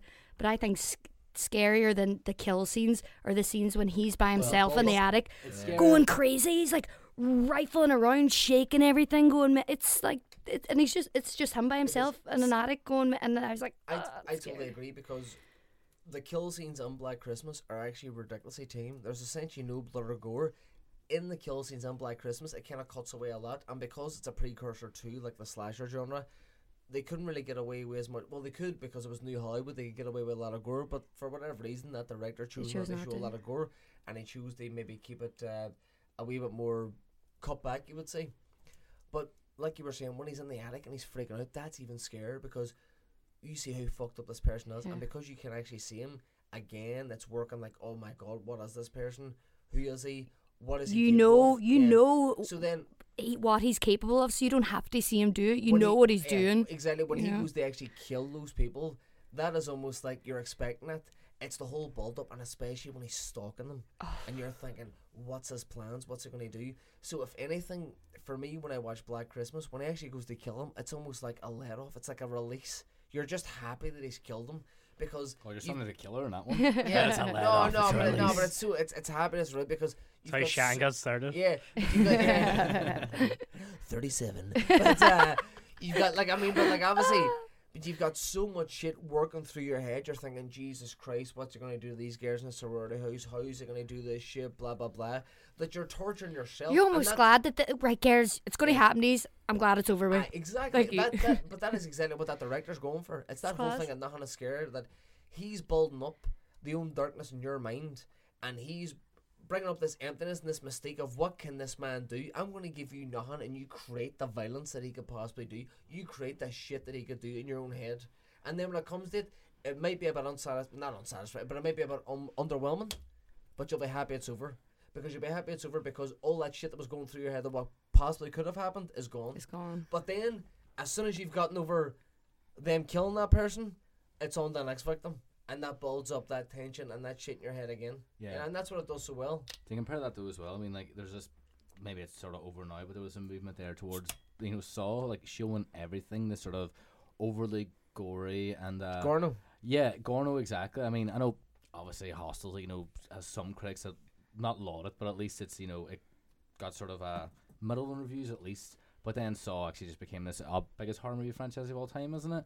But I mean, It's, uh, that sort Saw of was movement. before Hostel, wasn't it? Yeah, it was. Uh, well, Saw was the- that? But Saw Saw, was the- quite a good film though. Like the Saw yeah, first the one. first Saw is good. Yeah, but then that sort of idea of uh, well, we'll just show it, just show everything. Yeah. It, be- it got taken to like the nth degree. We have the boys from Linkin Park fucking killing each other, you know, accidentally because they're in some sort of trap. Aye, But you by, know- by the time you get to Saw 5, when someone's drowning in pig guts, Yeah, it just becomes like you know, uh, what's the word I'm looking for? Uh, well, egregious. It's, it's over the top. It's you know, you lose its sort of uh, flourish or Uh, well, you finesse. Just, it, it, it loses its impact just in general. you you just know get what I mean? desensitized. But it's the same way any horror genre, and that's what you're saying. I mean, obviously there was a movement towards Gorno in like the early to late two thousands, and then it is no coincidence whatsoever. And we've discussed this many times. I don't want to fucking kind of go over old hat or whatever, but you have a Gorno movement in the two thousands, which is a reaction to the deconstructive nature of the slashers in the 90s where you know people know how the slashers worked and it's almost like this kind of known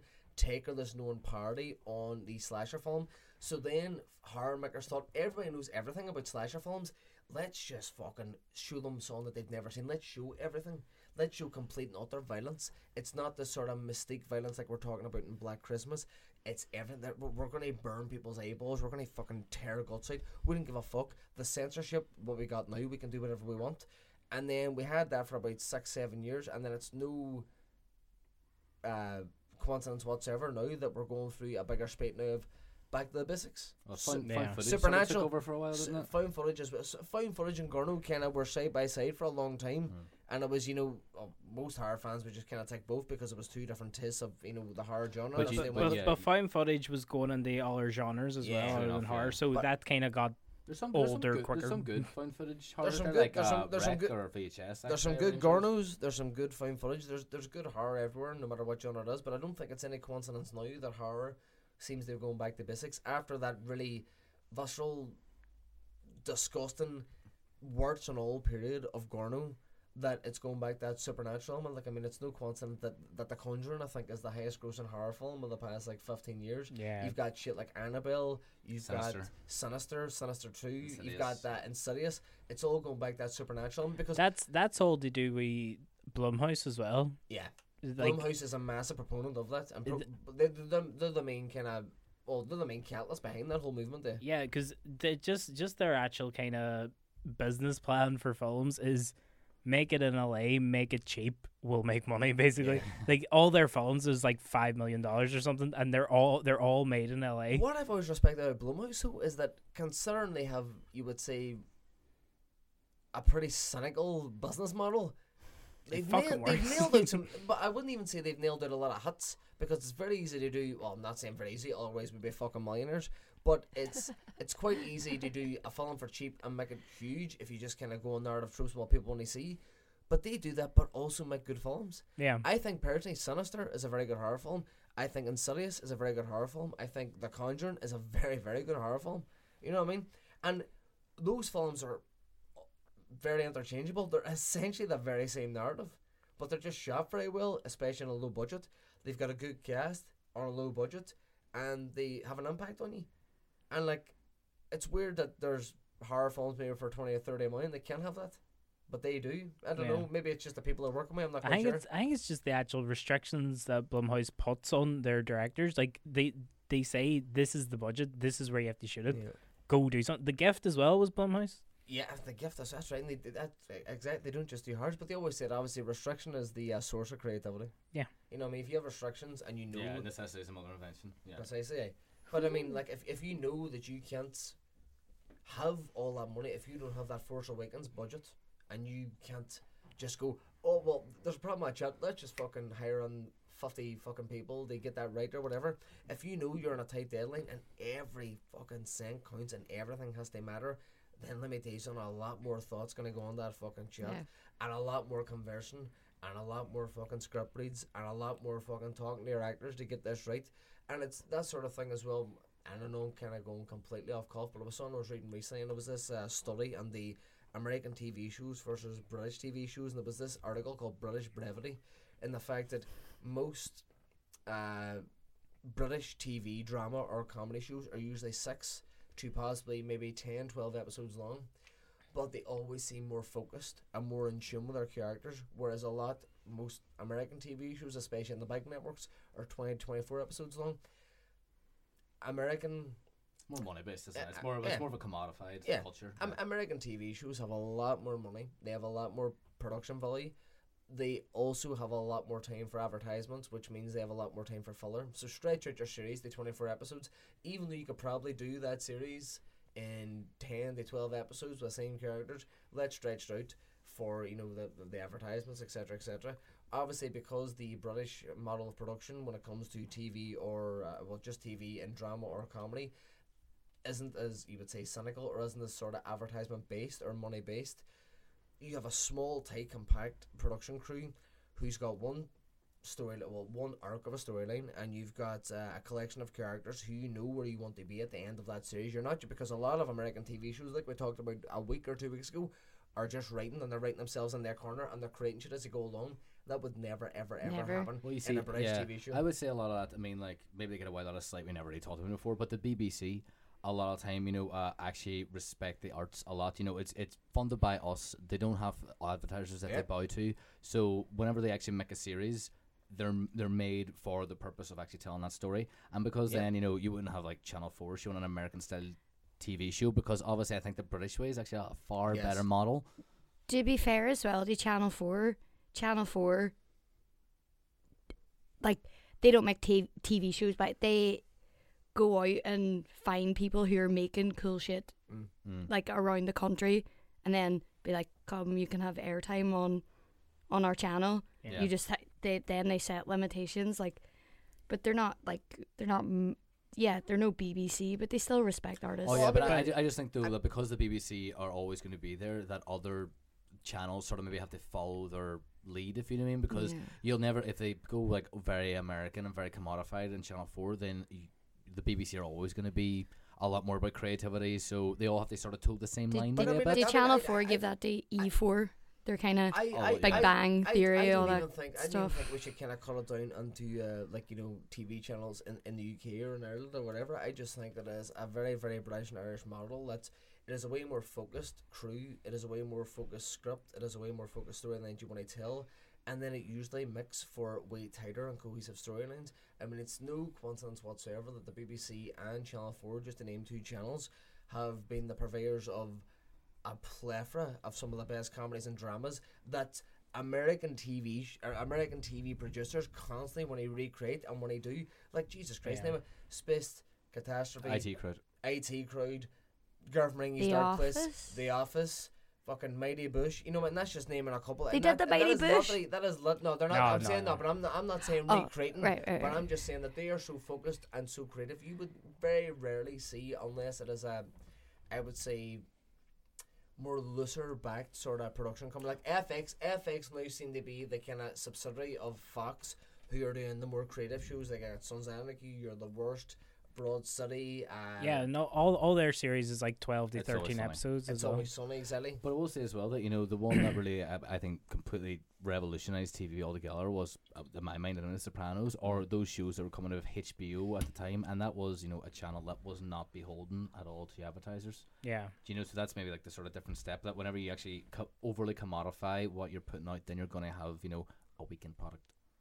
Yeah, no, that, no, you're exactly right. I mean, that, that is hundred, and uh, it's sort of, it's a nice parallel because you've got a BBC, which obviously relies on, you know, government funding and tax funding. I mean, like our our Yeah. work. I mean, like obviously we work and we pay for the BBC. Like well, Dan you said pay your. TV license. I pay my TV license, yes, even though I very rarely watch TV. I pay my TV license. Whereas then you've got HBO, who is completely working on you know cable subscriptions. Yeah. you know what I mean. By the way, how do I know I was talking about this? I have Talking no about horror idea. Stuff, yeah. Don't know. But you know But- what? It was a fine discussion.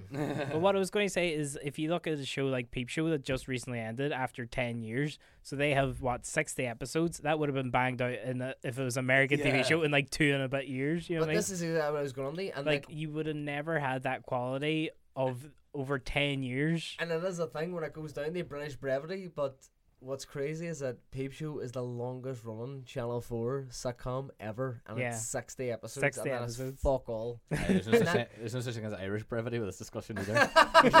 Go and let me go to the bathroom, man. I'm busted. But just just with just with the thing you you were saying quickly about like FX doing like shorter series and stuff, the actual like bigger networks piss i- in America now, like CBS and Fox, they are kind of starting to wise up that, and uh, the Fox have actually said that they they're going to start doing like shorter series and stuff. Yeah, you know what's really weird as well? Now you have like Netflix coming in, which is obviously not beholden to advertisers as well. So Ne- Netflix are the best. They just don't give a fuck about it. They don't even do release. like. They don't even release their numbers or anything, and it fucks everybody else off. It's like, tell us what how popular your show is. No, no. just watch it. it, it only gives you a star rating based on your past views, Yeah. which I love. It's so personal. Like, No, it's just when you hear like kind of TV people like talk about Netflix, it's just so funny because it's just they like Netflix has never done a Netflix original show and it's, it hasn't got a second series. Mm. They always give it at least two series, even like something like Hemlock Grove that it didn't really find like a big. Well, supposedly you don't know what, Yeah. size audience that, but like. Like they have shows like Orange is the New Black and House of Cards, which it obviously kind of permeates the kind of culture, and you know they're big shows. But then they have stuff like Sense Eight, where like not I've a, great things, but I haven't watched I see. I, I've I've like I've heard it kind of split. Like people either can either kind of love it or hate it. But that's one. It's getting a second series, but you don't know how it's actually affecting people. Like Have you heard about the? I don't know if this is a true thing. Hopefully, it is. The the dating site that's teaming up with Netflix. It's not a real thing, but so you know the way like there's things like Tinder or whatever. yeah. There's people within 0.5 miles that want to fuck. Woo! So there's like people. that's how Tinder. wo- there's people that want to. The, there's some there's someone in your neighborhood neighborhood that has also watched 12 consecutive episodes of Supernatural. Match oh, made I've in definitely heaven. heard of this. it's probably not a thing. It should be though. Hiring for your small business? If you're not looking for professionals on LinkedIn, you're looking in the wrong place. That's like looking for your car keys in a fish tank. LinkedIn helps you hire professionals you can't find anywhere else, even those who aren't actively searching for a new job but might be open to the perfect role. In a given month, over 70% of LinkedIn users don't even visit other leading job sites. So start looking in the right place. With LinkedIn, you can hire professionals like a professional. Post your free job on linkedin.com/people slash people today. Millions of people have lost weight with personalized plans from Noom, like Evan, who can't stand salads and still lost 50 pounds. Salads, generally, for most people, are the easy button, right? For me, that wasn't an option. I never really was a salad guy. That's just not who I am. But Noom worked for me. Get your personalized plan today at Noom.com. Real Noom user compensated to provide their story. In four weeks, the typical Noom user can expect to lose one to two pounds per week. Individual results may vary. Okay, and we'll move into.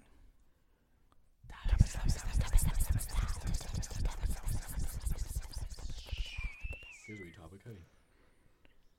Because it's Christmas, and Oh. what do you do at Christmas? Play games. Thanks, Shan. Yeah, you play games.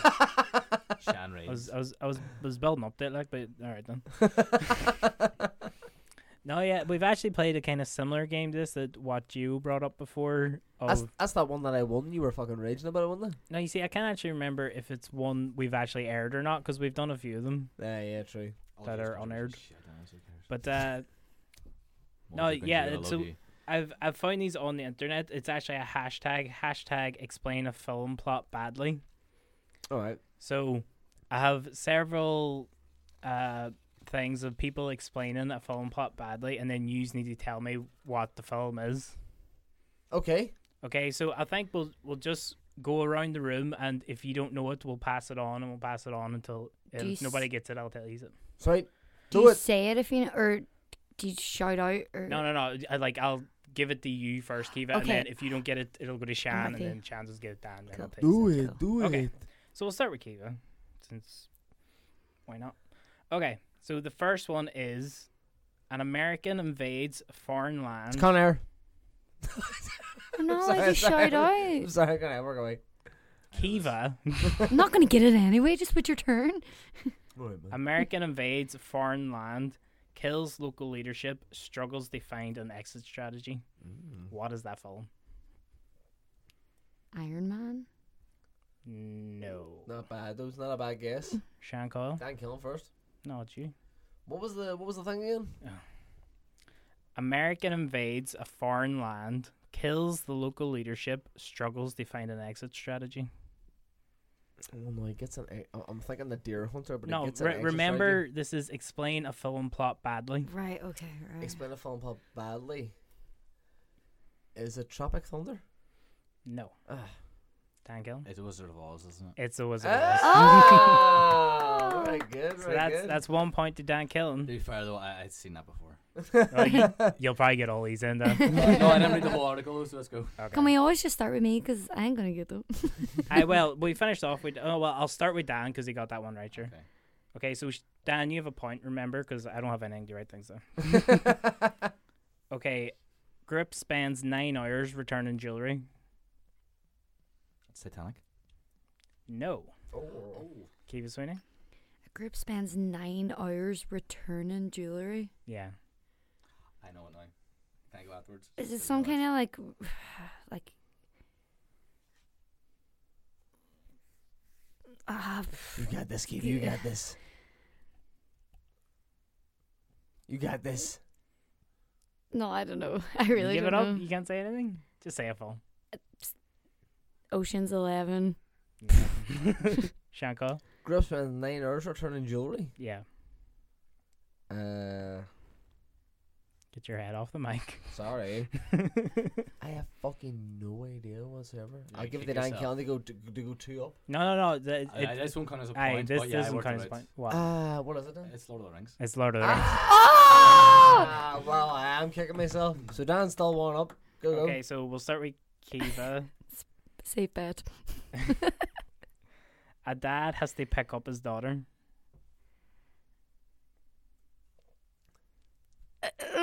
I got Say it. You got this. taken. Yes. Yes. Shut up! yes. Kiva's One us one coming still. back. Okay, well, so we'll start with Kiva again because she got that one right.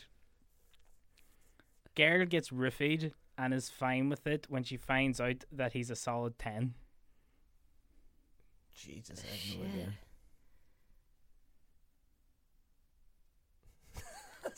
I was genuinely scratching my head there now. Yeah.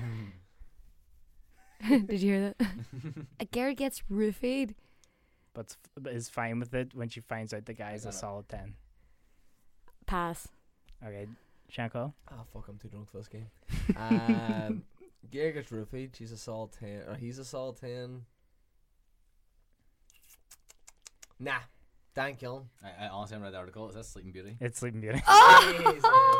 Okay, so Dan's two up. Two, Kiva, one, zero. Kiva has one. Shan has not. Okay, so we'll start with Dan again. A beautiful princess gets catfished. That's my thinking, breathing. Uh, Deep breathing. right, so uh, She thinks So- she's going out with someone, but she's not. It's somebody else. Uh, it's probably something past. Is it? Uh, no, I don't know. I can't think of anything. Sorry. Okay, Kiva seems. I fear enthusiastic. think I know this. What? So it, is cat is catfished whenever like you you pretend to be someone you're not, Yeah. right? Yeah. Uh, it's the premise of the show and the film. Yeah. The film and the show. Say it. I want to say Aladdin. Yeah. Yeah. So is, is that what's that two two? Two two. Yeah. Go to Shan next. Whoo. No, Kiva got it a right. winner's game. it's, it's between Kiva and Dan. But anyway, No, continue throwing them at me. I don't actually know how many is in this article, so okay, Kiva. Tells Gar mm, this is terribly written. Tells girl it's what's on the inside that counts, then changes her outsides. Oh, I know that. I know this actually. Is I it know this. another like animated? Mm. Yeah, I wanna- whoa, whoa, whoa, you can't give any other clues. All right. Okay. and the changes her outside. Cinderella. Yes. Oh, Oh, I amazing. would've- I would've thought said Shrek. I thought it was Shrek Yeah. as well, yeah. Look at my awful drawing of Shrek. that, that, that is an awful. It's drawing. like Shrek the Martian. Shrek is low. Shrek okay, is so that's three two nil. Why am I good at this? What the fuck? Okay, Kiva, sticking with you. Illegal immigrant gets chased by the feds. That's it. I know this Yeah. one. Finally, I know one. Illegal. Oh, Kiva's getting the hang of the game though. now. Oh, but I don't know it. You want to give a guess? I can't even think of a film that has an illegal immigrant in it. This is, You give it up. I give up. I think I Pass. got- I think I pass. got Can. I? Shan- Can Shan, I? thanks. As a poll? Nope. Ah, Uh, is it fuck. E.T.? It's ET. Oh. How did you think Paul before I know, E.T.? where's actually I in a know. room of E.T. I know, basically. for Yeah. fucking hell. like- You were close. So what? What's the scores? Three three is it? Three three. Three, three. And a big fat zero. I might as well be kicked out of this. Okay, Dan Killen. Uh, a love triangle between an 18 year old girl, a 100 year old guy, and a dog. What? exactly, Sean. Uh, Wait, say that again. I know it's not my question, yeah, but please I'm buy me time. curious. Buy me time. A love triangle between an 18 year old girl, a 100 year old guy, and a dog. Has to be Turner and Hooch on there. Fuck off now, Turner. It's my mind. Uh, Tom Hanks, the most convincing 100 year old man in the film. I was meant to say the most convincing dog I've ever seen. most convincing 18 year old girl. Uh, no, I'm just thinking Benjamin Button now. That's obviously wrong. Uh, go ahead. Kiva. 18 year old girl 100 year old man, and a dog. and dog. a dog, and it's a love triangle. Love triangle. Oh, shoot. Scratch my head again. No, pass. Shanko, oh, the fuck, am I still on this? I have no idea. do you want to Think- think think for about it a second? So, 18 year old girl, 100 year old man, a dog, Love triangle. love triangle, dog, man, girl, triangle, dog, man, girl, triangle, Yes. dog, man, girl, triangle. Can't believe I didn't get it. The old triangle. oh, the old triangle. I have no idea. It's Twilight. Alright. Mm. Who's the. Oh! Oh! Yeah. Okay, we'll start He- with we'll, he's tiny like a dog, yeah. we'll start with Shan okay. because he needs to go. I know. It's- it's- a, a mercy Let's point. be honest. A mercy point. Okay, Shan. A billionaire devotes his fortune to cosplay and beating up the mentally ill. It's Batman. isn't it? Yeah. yes! The comeback is on. I don't what- got fuck your girlfriend's in our bed. I'm shooting like fuck. so what's what's that? Three three one. Three three one. Okay, Shan, we're sticking with you. ah! A girl learns to. Oh, hang on. Oh, a guy learns to love a girl without her Instagram filters. That's the Mickey Breslin love story, isn't I'm not on Instagram. Say it again. Jill might be. Say it once more. a guy learns to love a girl without her Instagram filters. What are Instagram filters? I wouldn't really. I wouldn't really like rely on the So you- Instagram, but on that, just So just essentially, think, just think filters. he, he learns to love a girl What, It's just like filters, so he learns to love a girl through filters. What the fuck? No, that even mean? Without No, the Instagram filters. filters is when like, you make that picture look better I than know, what it is. Dan. Dude, I'm, stop it like you don't. then. I'm not it's very ten easy. thousand Fuck- years old. Right, a guy learns to love a girl without her Instagram filters. So if we're all the bullshit and just likes her, but that could be any love story ever. Like, come on, But man. But but but, ins- but? Instagram filters specifically help help help the visualness of it all. No, I've no idea. Thank you. Am I next? Yeah. Uh, no, I mean it sounds like an animated, maybe sort of fairy tale type one, but my mind's going a bit blank. Uh, bit Matt LeBlanc. No, I'm done. Gave a Schwinny. What's that? I did have something in my head there now. I knew it wasn't right, but I did have something. Chill a drink. Chill a drink. Chill, Help you drink. think. Help What you you think. think? Well, help me think. Okay. Go for it. Right. Okay. That's Mm. insane Okay, so, so so Ponderment. Read it as I drink. okay, so take a drink and then immediately say what it is. A guy learns to love a girl without her Instagram filters. Pass. Okay, yous are all going to kick yourself. It's Shrek. Oh. Fuck, we thought it was strike for the last one. I know it's bullshit. Fuck Um, this, okay, we'll start with Shan again because it, it went all around there. Ugh. Four kids come out of the closet. Four Easy. kids come out of the closet. Well, I'm, I'm, I'm thinking it's, it's the obvious one, but then the way this game's going, I'm not quite sure if it is the obvious one. No, it's like most of those articles where they actually get worse as you go down. So I'm sure this is one of the easier ones. Say what you feel, man. Is it Narnia? It is Narnia. Hey. Shan's gonna win. I was really afraid. I was like, is that, th- this is a While, loaded while, question. while, while watching Narnia, it's, it's very suspenseful. It's very well done. So, uh, so what's the score there? Three, actually- three, two, is Three, it? three, two. In all fairness, it is quite well done. That whole trilogy is think it quite is, well yeah. done. Okay. Boy spends seven years being a third wheel. Boy spends seven years being a third wheel. Yeah. What you on about, mate? What are you trying to do Thanks, to me? Think about it. Think about it. So you say There's a- boy? there's a you boy. Mean, you mean childlike? There's a boy. You mean he's eighteen under? There's there's seven years, There's seven years, and he's a third wheel, and he's a third wheel. I got it. suggesting there's two other people. So there's two other people, and he's the third wheel, And it's seven years. and he's there for seven years. What is it? The key? I'm not telling you. So- I won this. He's seven years in the in the all mix. this. In the mix, seven years in the mix. Third wheel. He's got two hairs with him. Just Mm-mm, say a mm-mm. name. That's how third wheels work, man. So he's the third wheel.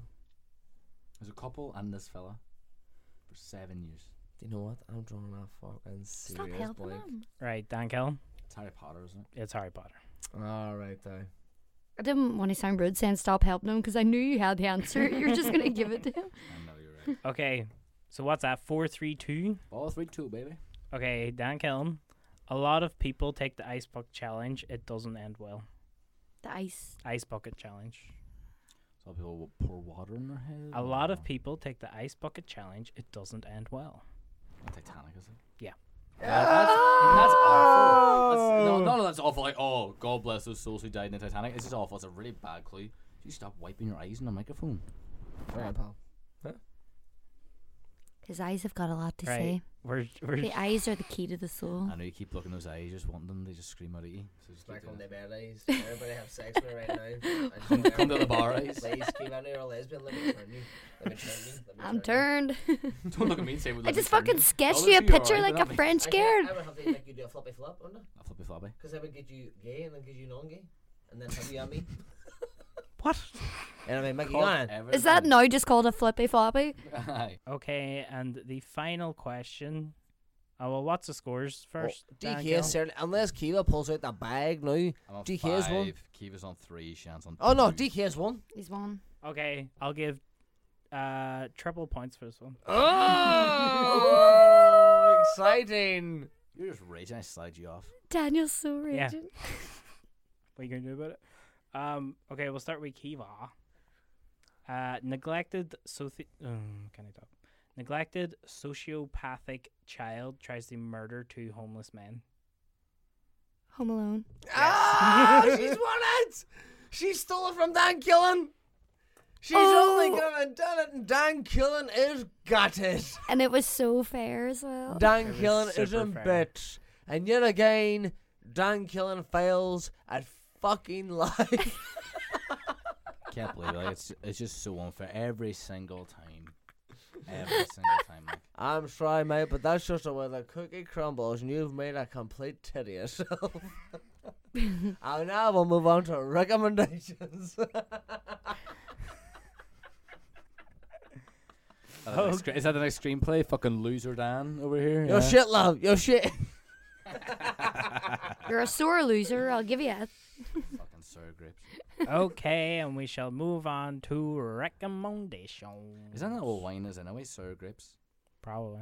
I don't. Well, alcohol is just like rotten fruit and veg. So yeah, Give me some wine. I Well, feel do it you, you immediately. know how to make homemade wine?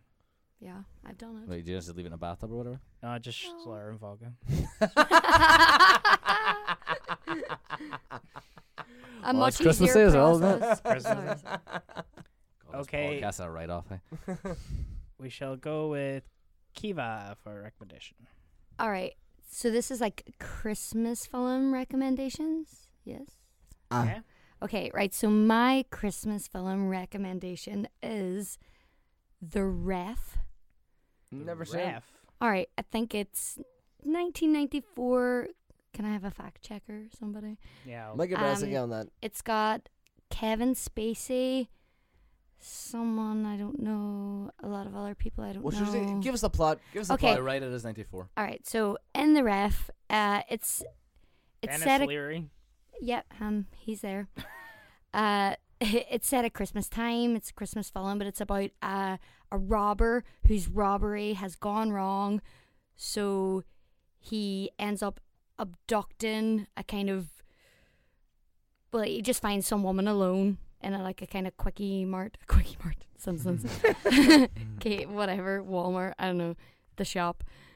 He abducts a woman in the shop, and uh, steals a car. But Shan. prequely, before this, they have just been to therapy, and they seem like the most dysfunctional couple in the world. And this criminal, yeah, he's a robber. He's should be the baddie, but really, you just feel sorry for him the whole film because he has is to. that Spacey plays him? no, Oh, Denis Spacey plays Leary. the husband All right, Denis Leary plays him. of right. this like very Yeah. dysfunctional And the woman is Judy Davis. Yep. Oh. old Judy. Yep. And Our Judy. um, and it's hilarious. It's really, but you really feel bad for the guy.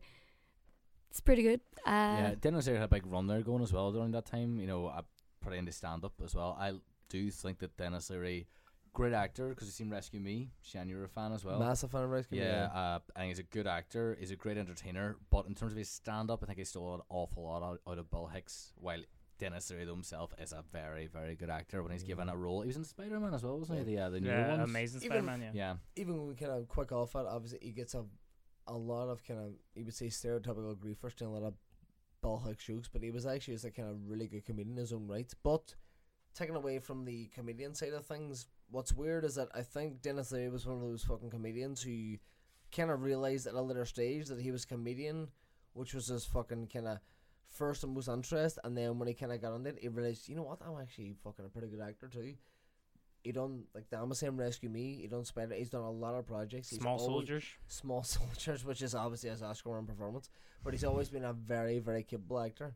And I would actually like to see him in a lot more. But anyway, continue, Kiva. Well, it's basically just about Christmas time bickering within families, or in this.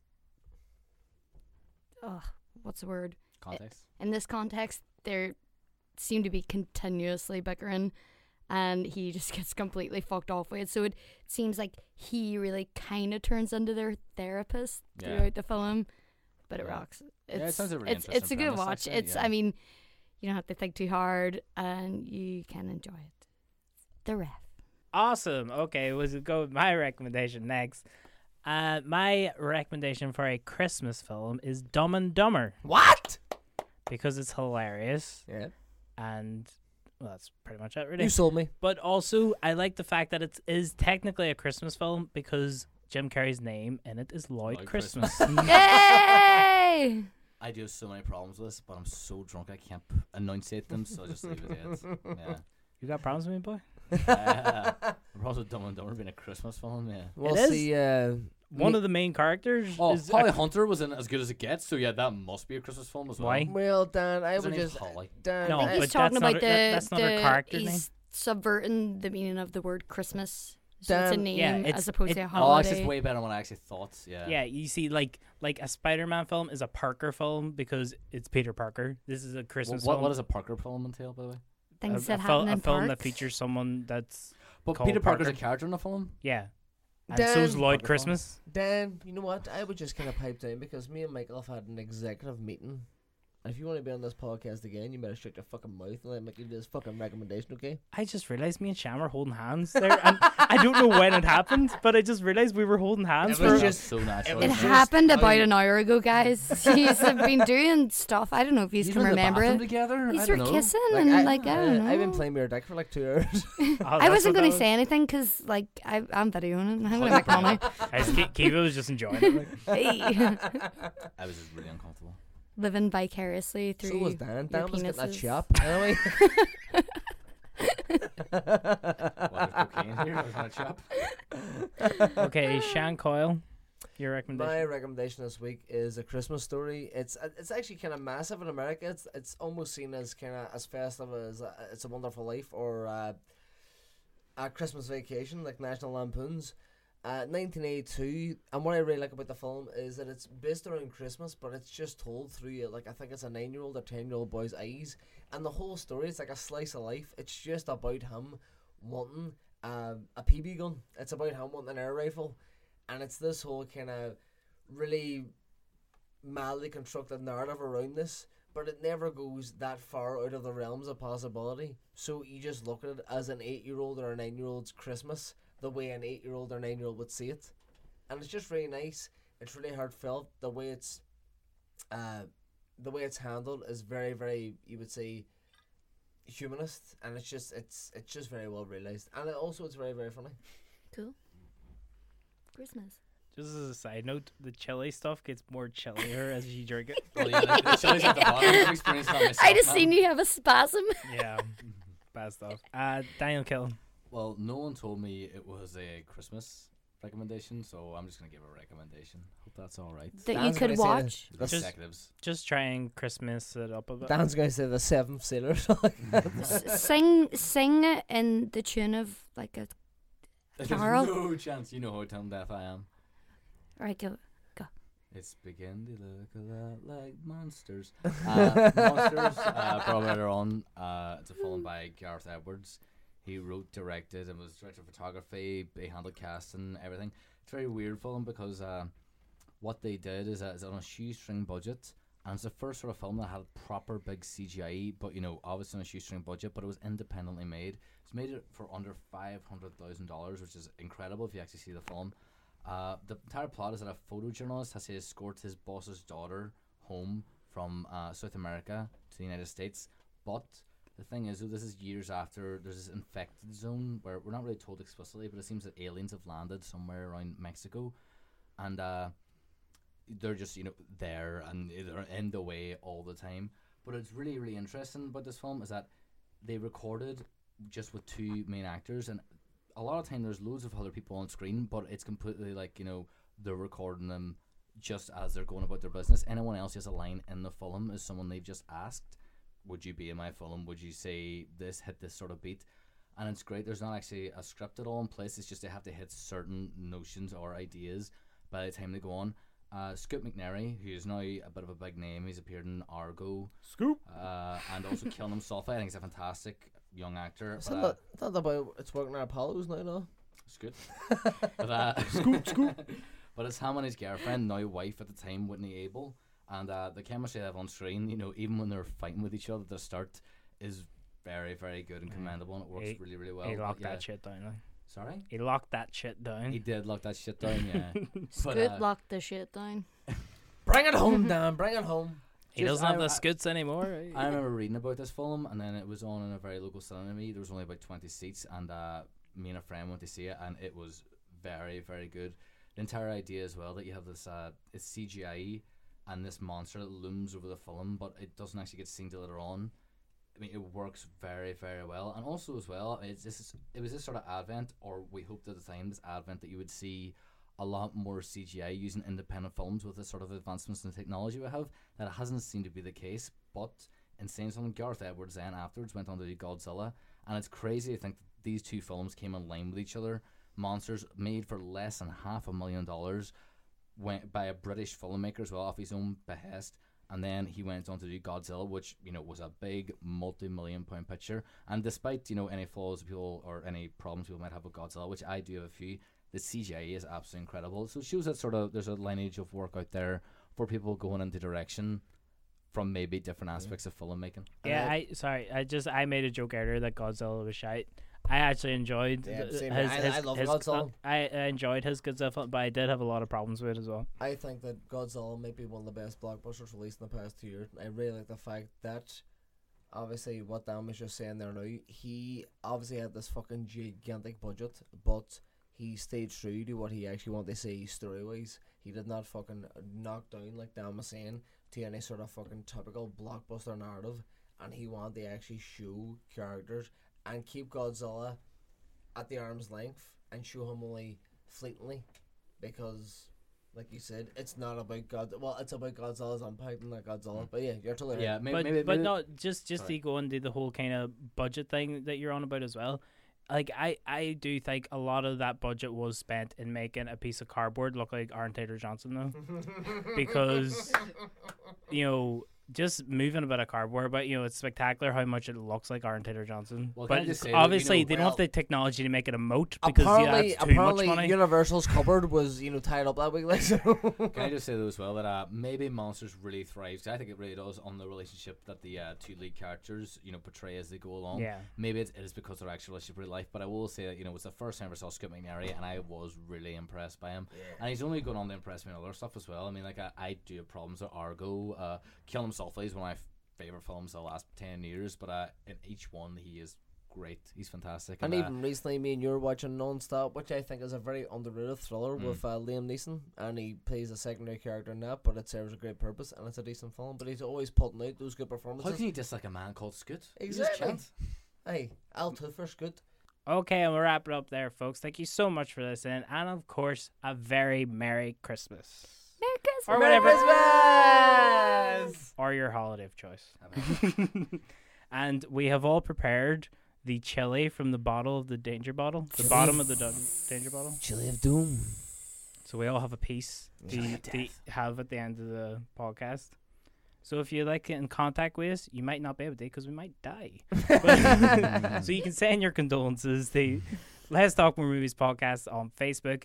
Find us on Twitter at Talk More Movies, or you can email us Let's Talk More Movies at gmail.com. You can also like, subscribe, give us comments, reviews on iTunes, Acast, and also on Stitcher Radio. Okay, thank you so much for listening. And once again, have a very merry holiday miss time. I have been your host, Michael Breslin. Shan Cole has been Cole. Yeah! Dan Killen's been Dan Killen. Uh, see you later on now. Darth Killen. All right. Yeah. May the force be with you. Princess Kiva signing Princess off. Kiva. Everybody eat your chili. Oh no. Episode. 34, baby! Happy Oh. Christmas! Thank you so much for listening. Goodbye. Are you serious? That was so bad. It's not that bad. Is the bottom person on top? That's awful. Maybe. Wait, wait until you properly swallow it. Happy Christmas. Give you have a spare toothbrush? No, who has a spare toothbrush? Guys, that's No, fine. won't. Can somebody phone me an ambulance? I should have took the ambulance? bottom. You'll feel that coming out tomorrow. That's it. I can't even go to Nando's normally.